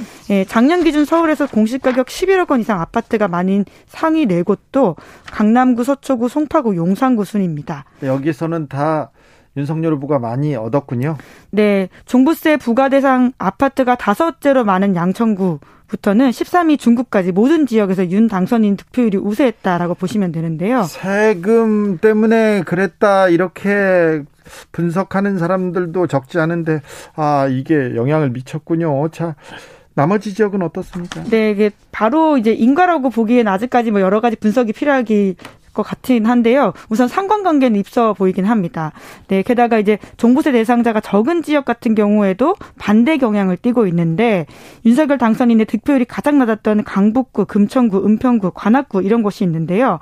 여기서 보면 예, 강북구는 종부세를 내는 곳이 한 곳, 한 가구도 없다라고 하고요. 금천구도 한 가구도 없고, 은평구는 아홉 가구, 관악구도 종부세 내는 가구가 한 군데도 없다라고 합니다. 아니, 근데 관악구, 강북구, 금천구에도 큰 집, 비싼 집 있을 거 아니에요. 근데 이제 11억 원 기준으로 공시 가격 11억 원 기준으로 1주택자에게 종부세가 부과되는 아파트. 예, 예, 그런 것이고요. 그런데 뭐 실제는 몇십억, 20억 되는 집 많은데 왜 또 이것도 공시지가로 또 네, 조선일보 분석에 따르면 그렇습니다. 네. 네. 네, 그리고 이제 서울 외 지역도 좀 보면 눈길이 가는 곳이 있는데 헤럴드 경제 보도에 따르면 광주에서 윤석열 당선인이 40% 가까이 득표한 지역이 있다라고 하거든요. 그런 곳이 있습니까? 네, 이제 여기가 그래서 굉장히 눈길을 끌어서 지역에서도 관심을 모았는데요. 어디예요? 광주 남구 불로 초등학교에 마련된 동선 이동 제5 투표소라고 하는데요. 이 동네가 뭐 좀 다릅니까?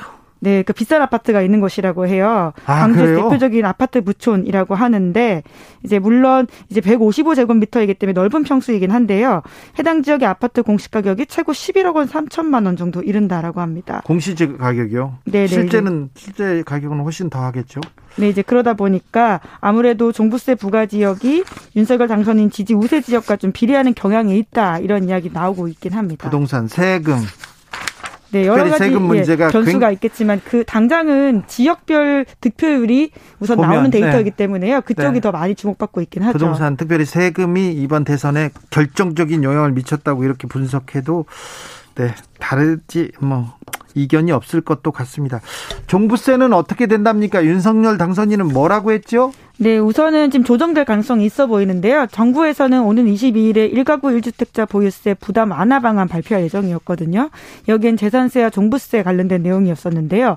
그런데 좀 이 내용이 연기될 가능성이 있다라고 합니다. 네. 차기 정부 인수위에서 인수위가 이번 주에 출범하는 만큼 정부와 인수위 사이에 추가 논의가 필요하다라고 하는 건데 네. 변화가 있을 것으로 보입니다. 주미연님께서 언론 탓입니다. 이거 세금 폭탄이라는 용어를 써가지고 그렇습니다. 이런 표현은 이제 쓰지 말자고요. 네, 세금 폭탄이라는 단어는 맞지는 않는 것 같은데 언론이 계속 쓸 거예요. 네, 그러니까 아, 깨어 있는 시민들이 아 이거는 폭탄이 아니라는 걸 좀 알고 있어야 됩니다. 그래서 이렇게 계속 지켜봐야 않습니다. 언론도. 크크님께서 지방 소멸 중입니다. 균형 발전해야 집값 잡힙니다. 얘기했는데 그렇습니다. 지방도 골고루 잘 사는 골고루 균형 있게 발전해야 이게 집값도 수도권 집값도 잡죠. 그래서 농촌에서 그 지방에서 수도권의 미래를 찾자는 사람들도 많습니다. 그런데 눈을 좀 돌려야 하는 시기이기도 합니다. 네, 다음 뭐, 뉴스로 가볼까요? 아, 예, 폭탄 이슈도 있을 텐데요. 부동산 가격이 올라가서 종부세 대상자가 넓어진 지점도 있어 보이긴 그렇죠. 합니다. 그렇죠. 네. 네. 많이 올랐죠. 예. 부동산 가격이 너무 많이 올랐어요. 네, 그런 지점들이 있다 보니까 그게 여러 사람들을 예. 너무 또 상심하게 하고 박탈감을 주고 네, 그 부분에 대해서 좀 부족했습니다. 정부 여당에서. 다음 뉴스로 가볼까요? 네, 공수처의 1호 검사 기소 사건이 나왔습니다. 나왔습니까? 네, 김영준 전 부장 검사인데요. 네, 김영준, 뇌물 받았죠, 뇌물. 네, 그렇습니다. 사실 앞서서 이미 유죄 판결 한 번 받은 바가 있는데요. 추가 기소가 됐다라고 보시면 되거든요. 네. 혐의를 봐준 수사 편의를 봐준 대가로 1,100만 원 가량의 뇌물을 받았다라는 게 혐의 사실인데요. 어떻습니까? 뭐 뭘 어떻게 했어요? 네, 그러니까 김 전 부장검사가 검찰 출신 박아무개 변호사와 각각 뇌물을 받고 뇌물을 나눴다. 이것이 혐의인데 검찰에 있던 시절에 박 변호사의 자본시장법 위반 사건 수사에 편의를 봐주고 돈 받았다. 이런 의혹이거든요. 김형준 이분 전과가 있어요. 다른 일도 있었습니다. 좀 화려합니다. 네, 관련된 사건이라고 보시면 됩니다. 2018년 이미 한 차례 형이 확정된 바가 있는데요. 당시 대법원은 뇌물 혐의 등으로 기소됐던 김영준 전 부장검사에 대해서 징역 1년에 집행유예 2년, 벌금 1,500만 원을 선고한 바가 있습니다. 집행유예였어요. 네, 2심 선고가 확정이 된 건데요. 자, 그때 원래는 예, 구속 기소가 됐었습니다. 구속됐었는데 구속됐었는데 조금 이따 풀려 나왔어요. 근데 이 범죄 혐의를 친구가 정확하게 낱낱하게 다 써가지고 알렸거든요. 그 내용 좀 알려주세요. 네, 2012년 5월부터 2016년 3월까지 말씀하신 그 당사자 중고교 동창이자 스폰서인 김아무개 씨가 있는데요. 이 사람이 29차례 서울 강남의 고급 술집에서 1,700만 원어치 향응을 접대했고 룸사롱 룸사롱 그렇죠. 그리고 현금 3,400만 원 등 을 줬다 이렇게 본인이 밝혔습니다. 네. 이제 그런 것으로 5천여만 원 받은 혐의로 구속 기소가 된 바가 있는데요. 스폰서 검사요. 네. 네. 그리고는 2016년 6월에서 7월까지는 이 사건에 관련해서 자기의 혐의를 감추려고 증거인멸 지시했다라는 것도 있었습니다. 근데 구속됐는데 구속됐어요. 언론에 나오고 관심이 있을 때는 구속되고 형도 중했는데요. 그런데 형이 집행유예 없고 왜 깎였죠? 네, 2심 재판부 판단이 원, 원심 판단이 대법원에서 확정이 된 건데요. 네. 그 내용을 좀 보시면 스폰서 김 씨에게 계좌로 송금받은 1,500만 원이 있는데 이건 빌린 돈으로 판단한다라는 거죠. 빌렸다고요? 네. 그리고는 일부 향응 접대비도 증거가 부족하다라고 하면서 결과적으로 원래 검찰이 기소했던 뇌물 향응액은 5천여만 원이었는데 그게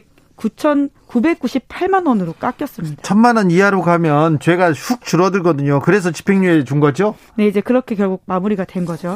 왜 이렇게 판사님들은 검사나 변호사, 이 법조인들, 같은 법조인들이면 이렇게 음, 말을 잘 들어주는 경향이 조금 있습니다. 네. 뭐, 판결을 존중하긴 합니다. 그런데 공수처가 왜 또다시 기소했습니까? 네, 아까 말씀하신 스폰서이자 친구였던 김 씨가 추가 고발을 했기 때문입니다. 아, 네. 네, 2019년 11월 달에 고발을 더 했는데요. 앞서 말씀드린 그 사건에서 빠진 혐의가 있거든요. 일부 뇌물죄입니다. 이것이 이번에 아. 추가로 기소가 됐다라고 보시면 되는데 그 검사 출신 박 변호사도 기소가 됐고요. 네. 이제 그러면서 이 공여 혐의가 된 건데 검찰이 과거 종결했던 이 사건에 대해서 스폰서 김 씨가 다시 이야기를 했고 공수처가 나서서 다시 이걸 기소하게 된 겁니다. 잘했습니다만 공수처가 국민들의 성원, 열망 그리고 검찰 권력이 너무 세니까 당신들이 좀 열심히 해주세요 이런 큰 바람을 안고 출범했는데요. 조금 더 열심히 해주세요. 네. 잘했는데 조금 더 해주세요. 네, 그러다 보니까 스폰서 김씨 쪽 변호인도 이런 이야기를 했는데요. 대검에서 덮은 사건을 공수처가 1호 기소, 그러니까 검찰 1호 기소 사건으로 처분한 것은 환영한다. 하지만 검찰의 제19 감싸기 관행이 반복돼서는 안 된다. 이렇게 이야기를 했고요. 또 이 불기소된 일부 부분이 있어서 이거에 대해서 아쉽다라는 이야기도 했습니다. 그렇죠. 검사가 저지르면요. 일을 저지르면 10개 중에 범, 저지른 범죄 중에 가장 약한 것만 이렇게 하나로 딱 이렇게 처벌을 하면서 나머지 죄를 봐주는 그런 경향이 있었거든요. 그래서 무혐의 처분하는 거, 그게 또 검찰의 큰 권한인데 그 부분을 좀 그 관행을 바꿔주세요. 이런 지적이기도 합니다. 공수처가 좀 제발 좀 잘좀 좀 해주세요. 좀 부탁드리겠습니다. 다음 만나볼 뉴스는요? 네, 양승태 전 대법원장 1심 재판이 아직도 진행 중입니다. 지금 4년째입니까? 횟수로만 4년째인데요. 4년째인데요. 지금 한 20, 30% 왔답니다. 1심에서도. 네, 예전에도 전해드린 바가 있는데 양승태 전 대법원장 그리고 임종원 전 법원 행정처 차장에 대한 재판이 제자리 걸음입니다. 이분들은 어, 재판을 질질 끌어서 어, 문재인 정부에서는 절대 재판을 받지 않겠다. 이런 이런 어, 확실한 생각이 있었어요. 그래서 계속 미루는데 근데 재판을 미룰 수 있다고 보통 사람은 미룰 수 없거든요. 어떻게 미뤄요? 네, 그러니까 재판부가 바뀌면 갱신 절차를 하게 되어 있는데요. 앞서서 했던 모든 내용들을 다 녹취로 틀자 이렇게 주장을 했고 앞, 실제로 다 녹취가 재판했던 거를 예 나오고 있습니다. 그걸 다 듣고 있어요. 네, 그전 재판에서는 어떤 네. 얘기가 있었는지 그걸 듣고 있습니까? 네, 그러다 보니까 사실상 아무도 말하지 않고 음성만 듣고 있는 시간들이 하염없이 지나가고 있다 이렇게 보시면 될 것 같은데요. 또 판사 끝나면 또 이렇게 하고요. 네, 재판부가 바뀌면 또 그렇습니다. 네. 그게 실제 원칙상은 맞는데요. 이제까지 그렇게 하지 않았던 사람들이 대부분이거든요. 판사님, 저 그렇게 판사님 판사님이 바뀌었으니까 그 전 재판 듣고 싶어요. 이렇게 제가 얘기하지 않습니까? 그러면은 네, 꿀밤 맞습니다. 그리고는 혼납니다. 네, 이제 그러니까 앞선 재판에서 문제가 없으면 통상 넘어갔고 네. 해당 그 재판 규칙에도 다만이라고 해서 네. 이의를 제기하지 않으면 생략 가능하다라고 나와 있거든요. 근데 이거 지연 전략인데 이거 침대 축구 전략인데 이걸 판사님들이 들어주니까 네, 이제 말씀처럼 그 법원 일각에서 문재인 정부가 끝난 뒤 새 정부에서 대법관 구성이 바뀔 때까지 재판 진행 최대한 늘려보려고 하는 게 아니냐 이런 의심이 나오고 있습니다. 네. 한겨레 신문에 이런 이야기가 실렸는데요. 한 지방법원 판사에 따르면 항소심 단계에서는 재판을 지연시키기 쉽지 않기 때문에 1심에서 최대한 재판을 끌어보려고 하는 것 같다. 대법관 지형이 바뀌어 유리한 판단을 발휘보려는 계획인 것 같다라는 건데요. 앞으로 5년 동안 대법관 14명 중에서 대법원장을 포함해서 13명의 임기가 종료될 예정입니다. 네.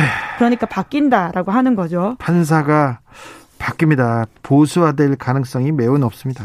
네, 그 대법관 같은 경우에는 대통령, 국회 그리고 법원의 추천 몫이 있는데요. 아무래도 크게 바뀔 가능성이 커 보이고요. 그에 따라서 양승태 전 대법원장의 사법농단에 대한 최종 판단도 달라질 수도 있다라는 우려가 나오고 있습니다. 오, 사법농단 수사를 한 사람이 윤석열 검사인데 사법농단 재판은 어떻게 될 건지 이 부분도 좀 지켜보겠습니다. 기자들의 수다 지금까지 시사인 김은지 기자 함께했습니다. 감사합니다. 네, 감사합니다. 7305님께서 부자들 욕심이 작은 나라가 선진국입니다. 그런 면에서 대한민국은 후진국입니다. 아, 부자들 욕심이 작은 나라. 네, 일리 있습니다. 네, 맞는 말인 것 같습니다. 4049님, 세금 올려놓고 펴달라고 하면 이건 도둑놈이지. 아, 세금 올려놓고 정권 올리면 정권 뺏긴다. 이 말도 또 일리가 있습니다. 9142님, 현 정부의 부동산 문제가 좀 부족한 건가요? 말씀이 좀 그렇네요. 많이 부족한 거 아닌가요? 이렇게 얘기했는데, 네, 좀 부족한 것 같습니다. 부족했고요. 더 고칠, 또 이제, 어, 잘해야 될, 부동산 정책 잘해야 될 숙제가 지금 앞에 있습니다. 교통정보센터 다녀올까요? 김한나 씨.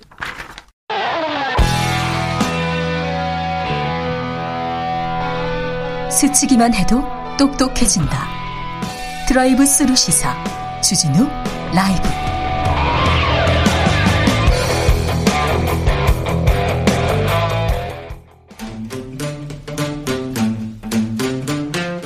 청년의 시선, 청년의 포부와 패기로 대한민국 정치를 새롭게 하자. MZ 세대가 말하는 요즘 정치. 2030 청년 정치인 어벤져스입니다. 청벤져스 함께 합니다. 권지웅 비대위원 나와 계신가요? 네, 안녕하세요. 오늘 권지웅 위원은 전화 연결했습니다. 코로나 걸리셨어요? 아, 네. 어제 확진 받았습니다. 몸은 어떠세요? 아, 몸이 한 토요일부터 많이 아팠어가지고. 네. 차라리 얼른 이제 양성 판정을 받았으면 했는데 어제야 받게 되었습니다. 아, 그랬어요. 김용태 국민의힘 최고위원 나오셨습니다. 네, 안녕하십니까. 김용, 김용태 국민의힘 최고위원입니다. 김용태 최고위원은 또 목소리도 또 겸손해졌어. 어? 여유가 생겨가지고요.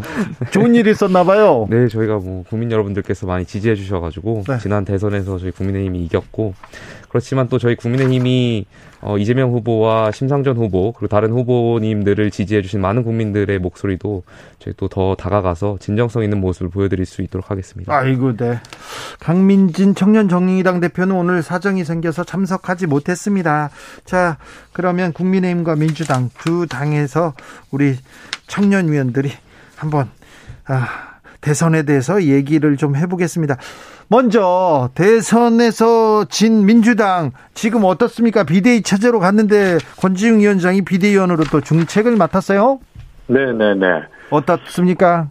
어 저희는 어쨌건 아주 멋진 캠페인을 했다고 생각하고 있습니다. 그리고 그 캠페인을 이끌어준 당원분들과 지지자분들께 되게 감사한 마음을 가지고 있고, 근데 그럼에도 불구하고 졌기 때문에 네.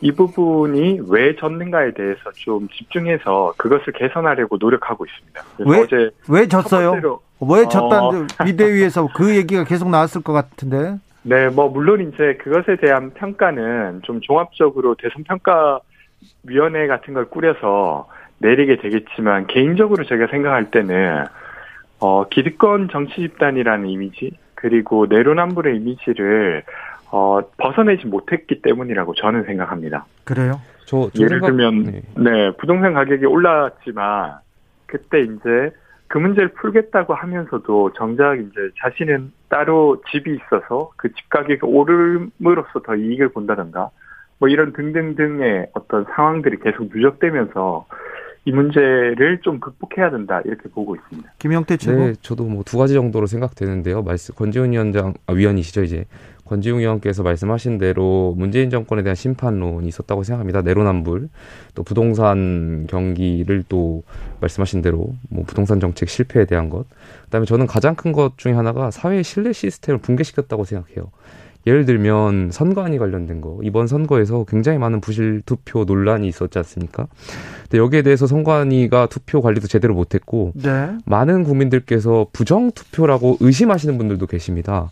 근데 이런 것에 대해서 선관위가 국민들에게 신뢰를 다 잃었다. 기본적으로 선관위뿐만이 아니라 문재인 정권이 집권하면서 많은 대한민국의 공공기관들이 사회의 어떤 신뢰 시스템을 붕괴시켰고 잃었다. 저는 이렇게 생각하고 있고요. 가장 큰 이유 중에 하나는 민주당이 민주당스럽지 못한 후보를 저는 내세웠다라고 생각됩니다. 민주당이 과거에는 굉장히 깨끗하고 도덕적으로 우위가 있다고 말씀하시지만 이번 후보는 좀 안타깝게도 저는 그런 문제가 많은 후보였다고 생각하고요. 민주당스럽지 못한 후보가 가장 원인이지 않았나 이렇게 생각하고 있습니다. 권지웅 의원? 어, 저는 뭐 그 부분에 있어서는 동의하지 않고요. 이재명 후보였기에 사실은 1600만 표나 되는 표를 그러니까 역대 민주당 정부가 받았던 표 중에 가장 많은 표를 받게 되었다고 생각합니다. 아까 그 선관위 이야기를 하셨는데 저는 선관위 잘못했다고 생각합니다. 네. 근데 그렇다고 해서 어 그간 5년 동안 정부를 운영했던 문재인 정부가 모든 영역에서 신뢰를 잃었다고 생각하진 않아요. 예를 들면 안보의 문제라든지 아니면 경제 문제라든지 이런 것 그리고 코로나 방역에 대한 문제라든지 이런 것들 속에서 사실은 꽤나 신뢰를 얻어왔다고 생각합니다. 근데 이제 실책이 있었던 것이죠. 그래서 거기에 대해서 어, 국민들이 내려주신 평가를 겸허히 받아들이려고 하고 있습니다. 저는 뭐 코로나도 말씀하셨지만 방역에 대해서 많은 국민들이 굉장히 불만이 많으시거든요. 예를 들면 획일화되거나 합리적인 과학적 근거를 대지 못하고 9시, 10시, 11시 계속 왔다 갔다 거렸단 말이에요. 지난 2년 동안. 집합금지에 있어서도 뭐 4인 사적 제한 금지, 6인 금지, 뭐 10인 금지 계속 계속 왔다 갔다 하면서 저는 국민들께 어떤 합리적이고 과학적인 근거를 내놓지 못했다 이렇게 생각하고 있습니다.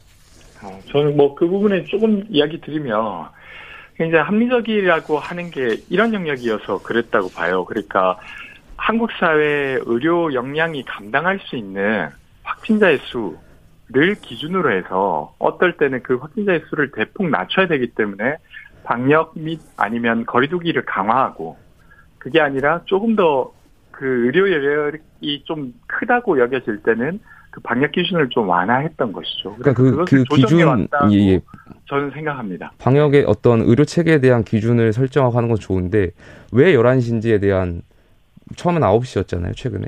9시였는지에 아, 네. 대한 어떤 국민들의 어, 설명을 못 해드리고 있단 말이죠. 왜 9시로 설정했는지에 대한 어떤 근거라든지 왜 10시로 늘렸고 왜 11시로 늘렸는지에 대한 근거를 지원 정부가 방역 당국이 제대로 못했다고 생각합니다. 인제 이제 네. 김용태 최고위원 쪽에서 왜 10시로 이렇게 했어요? 왜 제안했어요? 이렇게 물어보면 그걸 또 과학적으로 설명하기는 또 쉽지 않을 텐데요. 그러니까 뭐 아, 그러니까 로 데이터나 어. 뭐 방역 당국에서 네. 어떤 과학적인 합리적인 근거를 국민들께 설명을 드렸어야 되는데 네. 지금 방역 아, 당국은 아, 그런 아, 근거를 제가 네, 이야기 드리고 가는 게 좋을 것 같은데 네. 질병관리청에서 그런 결정을 할 때는 되게 여러 시뮬레이션 돌립니다. 그리고 정은경 청장님을 비롯해서 여러 전문가들이 시뮬레이션 결과를 보면서 그 중에 무언가를 택하는 것이죠. 그래서 그러니까 그런 데이터가 있는 것을 근거로 해서 이렇게 나왔다는 이야기. 네, 알겠습니다. 자, 윤석열 정부가 출범합니다. 아, 김용태 위원, 예, 김용태 최고 기대되십니까? 저는 많은 국민들께서 지난 네. 5년간 뭐 굉장히 불만도 많으시고 분노가 많이 쌓이셨다고 생각되는데 윤석열 정부가 이런 분노와 불만들을 많이 좀 국민들께 위로를 드렸으면 좋겠고요. 어떤 쪽으로 달라질까요? 윤석열 정의와 공정을 좀 바로 세우셨으면 좋겠습니다. 뭐 지금 대통령께서 지금 재앙적 대통령 잔재를 청산하시겠다고 말씀하셨고 네. 선거운동 첫날도 광화문 대통령을 선포하시면서 시작했고 네. 저희가 이번에 지금 광화문 집무실을 준비하고 있는데요. 과거에 계속 문제되었던 것 중에 하나가 청와대의 모든 기능이 집중되면서 어떤 각 부의 장관들이 있음에도 불구하고 청와대 참모들이 각부 장관의 역할을 대신한다든지 이런 역할들이 있었는데 이번에 대통령실을 많이 축소하고 권한을 위임하면서 좀 이런 것들이 잘 작용돼서 어, 행정부가 잘 돌아갔으면 좋겠습니다. 권지웅 의원, 권지웅 의원. 아, 네. 전, 저도 윤석열 정부가 잘 했으면 좋겠습니다. 그래서 앞으로 5년간 정말 뭐 국민들이 느끼기에도 정말 정부가 잘한다. 그래서 정부가 마치 없는 것처럼 느껴질 만큼 잘했으면 좋겠다는 이야기 드리고요. 네. 그리고 이제 청와대를 광화문으로 옮기는 거 저는 좋을 것 같습니다. 근데 네. 물론 이제 문재인 정부에서도 하려고 했는데 보안상의 문제가 있었는데 그걸 잘 지혜롭게 극복해내시면 좋겠다 싶고 근데 뭐 예를 들면 그것만이 아니라 이번에 사실은 민정수석실을 폐지하겠다고 했어요. 예. 그리고 그 전에는 법무장관의 수사지휘권을 폐지하겠다라고 했는데 이렇게 되면 사실상 검찰에 대한 어떤 민주적 통제 장치가 거의 없어지는 격이 됩니다. 그래서 뭐 예를 들면 미국처럼 검사장을 선출하는 것도 아닌데 검사가 되면 사실은 거의 눈치 보지 않고 무언가 어떤 수사 권력을 사용할 수 있게 되는 것이에요. 그래서 이런 건 좀 우려가 되고요. 또 하나 더는 검찰 관련해서 어 사실 검찰총장은 임기가 정해져 있습니다. 그런데 이제 이 임기를 무시하는 발언들을 권성동 그 선대 비서실장이었던 분이 오, 오늘 했어요. 그러니까 스스로 거취를 정하라라고. 네. 근데 이런 모습은 사실 아까 방금 말씀하셨던 공정과 상식에 어긋나는 것 같은데 이런 부분을 좀 줄어들면 좋겠다 싶습니다. 그 권성동 의원께서 말씀하신 그 앞부분을 좀 더 확인하셔야 되는데 배장동 사건이라든지 백현동 사건에 대해서 검찰이 제대로 수사를 하지 않는다면 않을 거라면 이제 거칠 표명하라는 말씀이셨고 언론에서 이제 거칠 표명하라만 계속 나가서 그 앞부분을 좀 주의 깊게 보시면 될 것 같습니다. 예, 그리고 예. 어, 검찰의 중립성은 어, 네. 저희 국민의힘이 집권할 때는 지켜져 왔고요. 장관의 수사지휘권의 발동이 제가 알기로 네 번이 있었는데 이게 다 민주당 집권할 때 있었던 걸로 알고 있습니다. 오히려 민주당이 검찰에 대한 중립성, 수사 중립성을 해치고 있었던 거 아닌가 이렇게 생각합니다. 근데 예를 들면 아직 임기 중에 있는 검찰총장이 그 과정에서 뭔가 좀 부족했을지라도 그걸 믿고 기다려주는 게 그 임기의 취지인데. 네네, 네, 알겠습니다. 벽에 오겨지면 그냥 네. 이렇게 사퇴시키겠다 이렇게 네. 말하는 건 저는 위험하다고 봅니다. 알겠습니다. 검찰이 중립성 그 전에 더 안 지켰습니다. 사실은 좀 문제가 많았어요. 지금도 또, 또 조금 나아져야 될 텐데, 그 전에 좀 문제가 있었습니다. 그런데 공정과 정의, 정의와 공정, 상식을 세우겠다. 김용태 최고도 이렇게 얘기했는데, 내일 문재인 대통령하고 당선인이 처음 만나지 않습니까? 예, 예. 그런데 제목에 이명박 전 대통령 사면 이 얘기가 나와요. 청년 정치인으로서 이게 공정과 정의의 일환이라고 보기에는 조금 어떻습니까? 저는 대통령 사면에 있어서는 대통령의 고유 권한이기 때문에 문재인 대통령의 어, 의견이 중요하다고 생각하고요. 예. 다만 저는 박근혜 대통령은 사면하셨지 않습니까? 물론 제 경중을 따질 수는 없겠지만 왜 대통령께서 문재인 대통령께서 이명박 대통령은 사면하지 않고 문, 박근혜 대통령만 사면했는지에 대한 이유도 좀 궁금하고요. 네. 물론 이제 새로운 정부가 출범할 것이기 때문에 많은 국민 통합이 첫 과제고 그런 의미에서 저는 MB에 대한 사면도 전 문재인 대통령께서 좀 고민할 필요 고려를 해주셨으면 좋겠습니다. 그런데 저기 사면하고 국민 통합하고 무슨 상관이 있냐 이렇게 얘기하던 사람이 있었어요. 윤석열 검사였어요. 그런데 이건 또 좀 앞따라 앞뒤가 안 맞네요. 사면이라는 것이 그러니까 어떤 그 진영에 대한 사람들과 포용하겠다는 의미가 담겨 있는 거니까요. 저는 네. 그런 부분에 있어서는 좀 고려가 되어야 되지 않나 싶습니다. 권지웅 위원장, 권지웅 위원. 뭐 이제 정치라고 하는 게 네. 사실은 그때 그때의 선택이 매번 이제 일관성을 갖기 매우 어려운 영역이라고 생각합니다. 근데 이제 그렇게 공격했던 그 어떤 공정과 정의 그리고 내로남불을 피하겠다라고 하는 어떤 행태가 이제 조금씩 드러나는 거라고 생각하는데요. 만약에 이제 대통령 사면권이 있다는 것을 근거로 한다면 대통령이 된 다음에 하시면 될 일이고 그리고 그걸 이제 문재인 정부에게 떠넘길 이유는 전혀 없죠. 되려 이제 박근혜 전 대통령의 경우에는 건강상의 문제라도 있었지만 이명박 대통령 그런 건 아니잖아요. 근데 굳이 사면을 이렇게 강하게 권하고 그리고 만나기도 전에 언론을 통해서 계속 이렇게 압박하는 건전좀 부적절하다고 봅니다. 김영태 최고 저는 뭐 아까도 거듭해서 말씀드리지만 박근혜 대통령과 이명박 대통령의 왜 사면을 다르게 적용하는지에 대해서는 저는 궁금하고요. 네.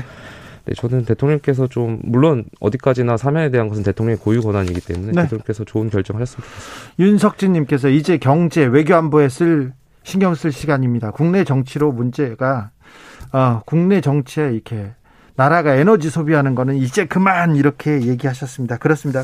민주당의 상황은 조금 더 좀 심각할 것 같습니다. 비대위 꾸려지고 비대위 안에서 굴러가는데 민주당의 쇄신 잘 안 보인다 이렇게 얘기하는 사람들도 많습니다. 권지웅 위원장 어떻습니까? 어, 이제 철저한 반성을 기반해서 이제 과감한 변화가 필요하다고 보고요. 이제 비대위가 꾸려졌습니다. 어제 첫 번째 회의를 했고 오늘이 이틀째니까 당장 이제 혁신 자체의 결과를 볼 수 있는 상태는 아니라고 좀 이해해 주시면 좋겠고요. 그래도 비대위원 중에 4명이 청년이고 청년이 아닌 분들도 뭐 최입의 의원이나 조홍천 의원 등 그러니까 기존의 질서에서 조금 떨어져 있었던 분이에요. 그러니까 이해관계가 그렇게 깊이 관여돼 있지 않은 분들이기 때문에 어, 기존에 하지 못했던 어떤 혁신을 할 수 있다고 생각됩니다. 김영태 최고 어떻게 보이십니까? 저는 일단 민주당의 비대위가 잘 자리가 잡았으면 좋겠습니다만 한 가지 좀 안타까운 게 최근에 이상민 의원께서 저는 굉장히 합리적인 말씀하셨다고 생각되거든요. 근데 거기에 대고 민주당 내에서 MB 사면에 대해서 네, 얘기하셨죠. 뭐 그것도 있고 민주당이 좀 좋은 말씀 많이 하셨던 것 같은데 네. 여기에 대해서 민주당이 뭐 저는 조리돌림하고 있는 것 같아서 배신자 낙인을 찍고 있는 것 같아서 좀 안타까운 모습을 좀 보는 것 같습니다. 민주당이 하루빨리 민주당의 본래 가치를 되찾고 과거에 민주당이 가졌던 어떤 많은 국민들이 응원했던 정당을 거듭났으면 좋겠습니다. 아 그래요? 본, 진짜 그렇습니까? 진심으로? 전 진심으로 예 뭐 그렇습니다. 네. 권지웅 위원장 네네. 네. 이상민 의원한테 이렇게 또 문자 폭탄 온다 이런 얘기는 좀 있어요? 어, 그렇죠. 그 저는 예를 들면 정치적 의사를 시민들이 밝히는 것은 아주 중요한 일인데 네. 인적폭탄 생각보다 위협적일 수 있다고 저는 생각합니다. 아, 그럼요. 그런 방식은 좀 지양해야 되지 않나 이런 이야기 드리고 싶습니다. 네. 저도 그 과거에 문자폭탄, 문자 전화폭탄을 많이 받았는데요. 네. 그 새벽에는 좀 전화를 안 해주셨으면 좋겠어요. 그러니까 잠을 자꾸 깨가지고. 권지웅 위원장도 문자폭탄 받으셨죠? 아, 저는 아직 그 정도는 아닙니다. 그럼 네. 문자나 항의 이렇게 받으신 적 있을 것 같은데요? 아, 네, 있습니다. 언제였어요? 어, 저는 과거에 선거하는 과정에서 김건희 씨 녹취록이 막 회자될 때 네네. 네. 민주당이 너, 민주당 지도부나 민주당의 핵심 관계자들이 너무 김건희 녹취록으로 이를 공격하거나 이러면 안 좋다. 네. 이런 이야기를 했다가 한번 한번 커뮤니티에서 되게 크게 회자된 적이 있었습니다. 합리적이고 나름대로 고민해서 한 얘기인데 그걸로 또 네. 비판을 받으면 또 그때는 조금 그렇죠? 아, 그때 그래도 위축되죠. 왜 그러냐면 제가 나름의 근거를 가지고 말씀드렸지만 또 제가 생각하지 못했던 어떤 상황이 있는 건 아닌가? 이런 생각도 들었고 워낙 많은 사람들이 그래도 김건희 녹취록으로 이 문제 제기해야 되지 않냐라고 이렇게 막 이야기하시는데 조금 어떤 위협감 같은 걸 느끼긴 했습니다. 7921님, 김용태 최고 국회의원 한 5선 한 분 같아요. 그러게요. 네, 그렇습니다. 3631님, 아, 그러니까요. 청년들의 미래가 밝아요. 그리고 청년들이 모른다. 어, 더 배워야 된다. 요새는 뭐, 어, 공부를 안 했어. 그런 얘기도 할 게 아닌 것 같습니다. 네. 3631님은 두 당 모두 분석을 잘못한 거 아닌가요? 국민들에게 어려운 선택을 하게 후보를 내놓고 지금 그 선택이 맞는지 모르겠는데 서로 아직도 이러고 있다니 국민만 보고 간다고 하는 윤석열 당선인의 말씀 꼭 지켜지길 바랍니다. 아, 네. 입으로 이렇게 또 의견을 주셨어요. 네, 네 명심하겠습니다. 네. 뜨끔하셨어요 두 분. 그러네요. 네. 박지원 공동 비대위원장 그리고 권지웅 비대위원 같은 청년 정치인들한테 거는 기대 엄청 큽니다. 그런데 당내 어르신들하고 소통은 좀 잘 됩니까? 어, 네, 별로 어렵지 않게 잘 하고 있습니다. 그래요? 네. 어차피 일할 일을 하는 관계이기 때문에 네. 어, 그 안건을 놓고 서로 의견 나누고 그렇게 진행하고 있습니다. 자, 그거는 또 권 위원이 잘 몰라서 그래. 그런 얘기, 이런 분 있으시지 않습니까? 정치란 말이야, 그러면서. 아, 그렇게 아직, 그런 경험은 아직 없고요. 자, 그런데 그러면 선거 네. 끝나고, 선거 네. 전과 선거 이후, 뭐가 달라졌어요? 민주당은? 어, 우선은 그래도 마지막에 지지율 상승이 있었기 때문에 좀 기대를 했었었는데. 네. 그것이 그렇게 예상대로 되지 않아서 많이 좀 슬퍼하시고 이런 분들이 많이 계시고요. 저 역시도 그랬던 것 같고요. 예. 근데 이제 그럼에도 불구하고 이제 앞으로 야당으로서 그리고 국민들의 신뢰를 얻어가기 위해서 노력해야 되지 않습니까? 네. 그래서 절치부심하는 분위기가 있습니다. 예. 아, 다음번에는 꼭 이길 수 있게 열심히 해보자. 예. 이런 마음으로 뛰고 있습니다. 정의당에서 민주당과 국민의힘에 정치개혁 약속한 거 하자. 네. 그렇게 요구하고 나섰는데 민주당 네. 정치개혁 하시는 거죠? 아, 물론입니다. 그 저희 첫 번째 비대위에서 많은 비대위원 분들이 중단 없는 정치 개혁에 대한 이야기를 공통적으로 하셨어요. 네. 그래서 좀 기대하셔도 좋을 것 같습니다. 국민의힘은 어떻습니까? 네, 저희도 뭐 국민들께 약속드린 것처럼 인수위원장 안철수 대표께서 행동으로서 뭐 보여드리고 있는 것 같고요. 저희 정치개혁은 이번에 지방선거에 올바른 공천이라고 생각됩니다. 저희 대표께서도 말씀하셨지만 돈 공천, 과거에 어떤 공천 장사했던 것들을 저는 헌법 정신을 파괴하는 행위라고 생각되고요. 이러한 부분을 이번 지도부에서 과감히 근절해서 어, 국민 눈높이에 맞는 공천 있을 수 있도록 하겠습니다. 김용태 최고. 국민의힘이 마음에 들지만 좋아하지만 아이고 이거는 고쳐야겠다. 이건 좀 잘못됐어. 이런 게 있습니까? 자, 정권이 정권을 잡았으니 이거는 좀 고쳤으면 한다. 이런 거 있으면 얘기해 주세요. 저희는 뭐 당내에서 그래도 어떤 경험이나 경력을 많이 중요하게 생각하기 때문에 아무래도 좀 나이 어리신 분들이 말씀하시면 좀 뭐랄까 그렇죠. 예, 그런 것들이 그런 분위기가 있습니다. 이런 네. 것들은 좀 지양돼야 된다고 생각하고 있습니다. 그렇습니다. 인수위에서 김용태 최고도 어떤 역할을 맡습니까? 저는 아직까지 뭐 이야기된 바는 없습니다. 그래요? 당하고 저기하고 얘기가 좀 잘 돼야 될 텐데 인수위하고 당정청의 관계가 굉장히 중요하죠. 네. 이 경혜님께서 젊은이들이 요즘 얼마나 똑똑한데요. 젊은 사람들 말에 귀도 기울여야 하는데 우리나라 꼰대들의 움직이지 않는 고정관념 이거 이거 뜯어 고쳐야 합니다. 이렇게 얘기합니다. 네. 요즘 정치 권지웅 비상대책위원 그리고 김용태 국민의힘 청년최고위원에게 들었습니다. 감사합니다. 감사합니다. 네, 고맙습니다. 주진우 라이브 여기서 인사드리겠습니다. 오늘 돌발 퀴즈의 정답은 4.19였습니다. 3.15, 4.19 역사적인 날이고 중요한 날입니다. 네. 내일 오후 5시 5분에 저는 돌아오겠습니다. 지금까지 주진우였습니다.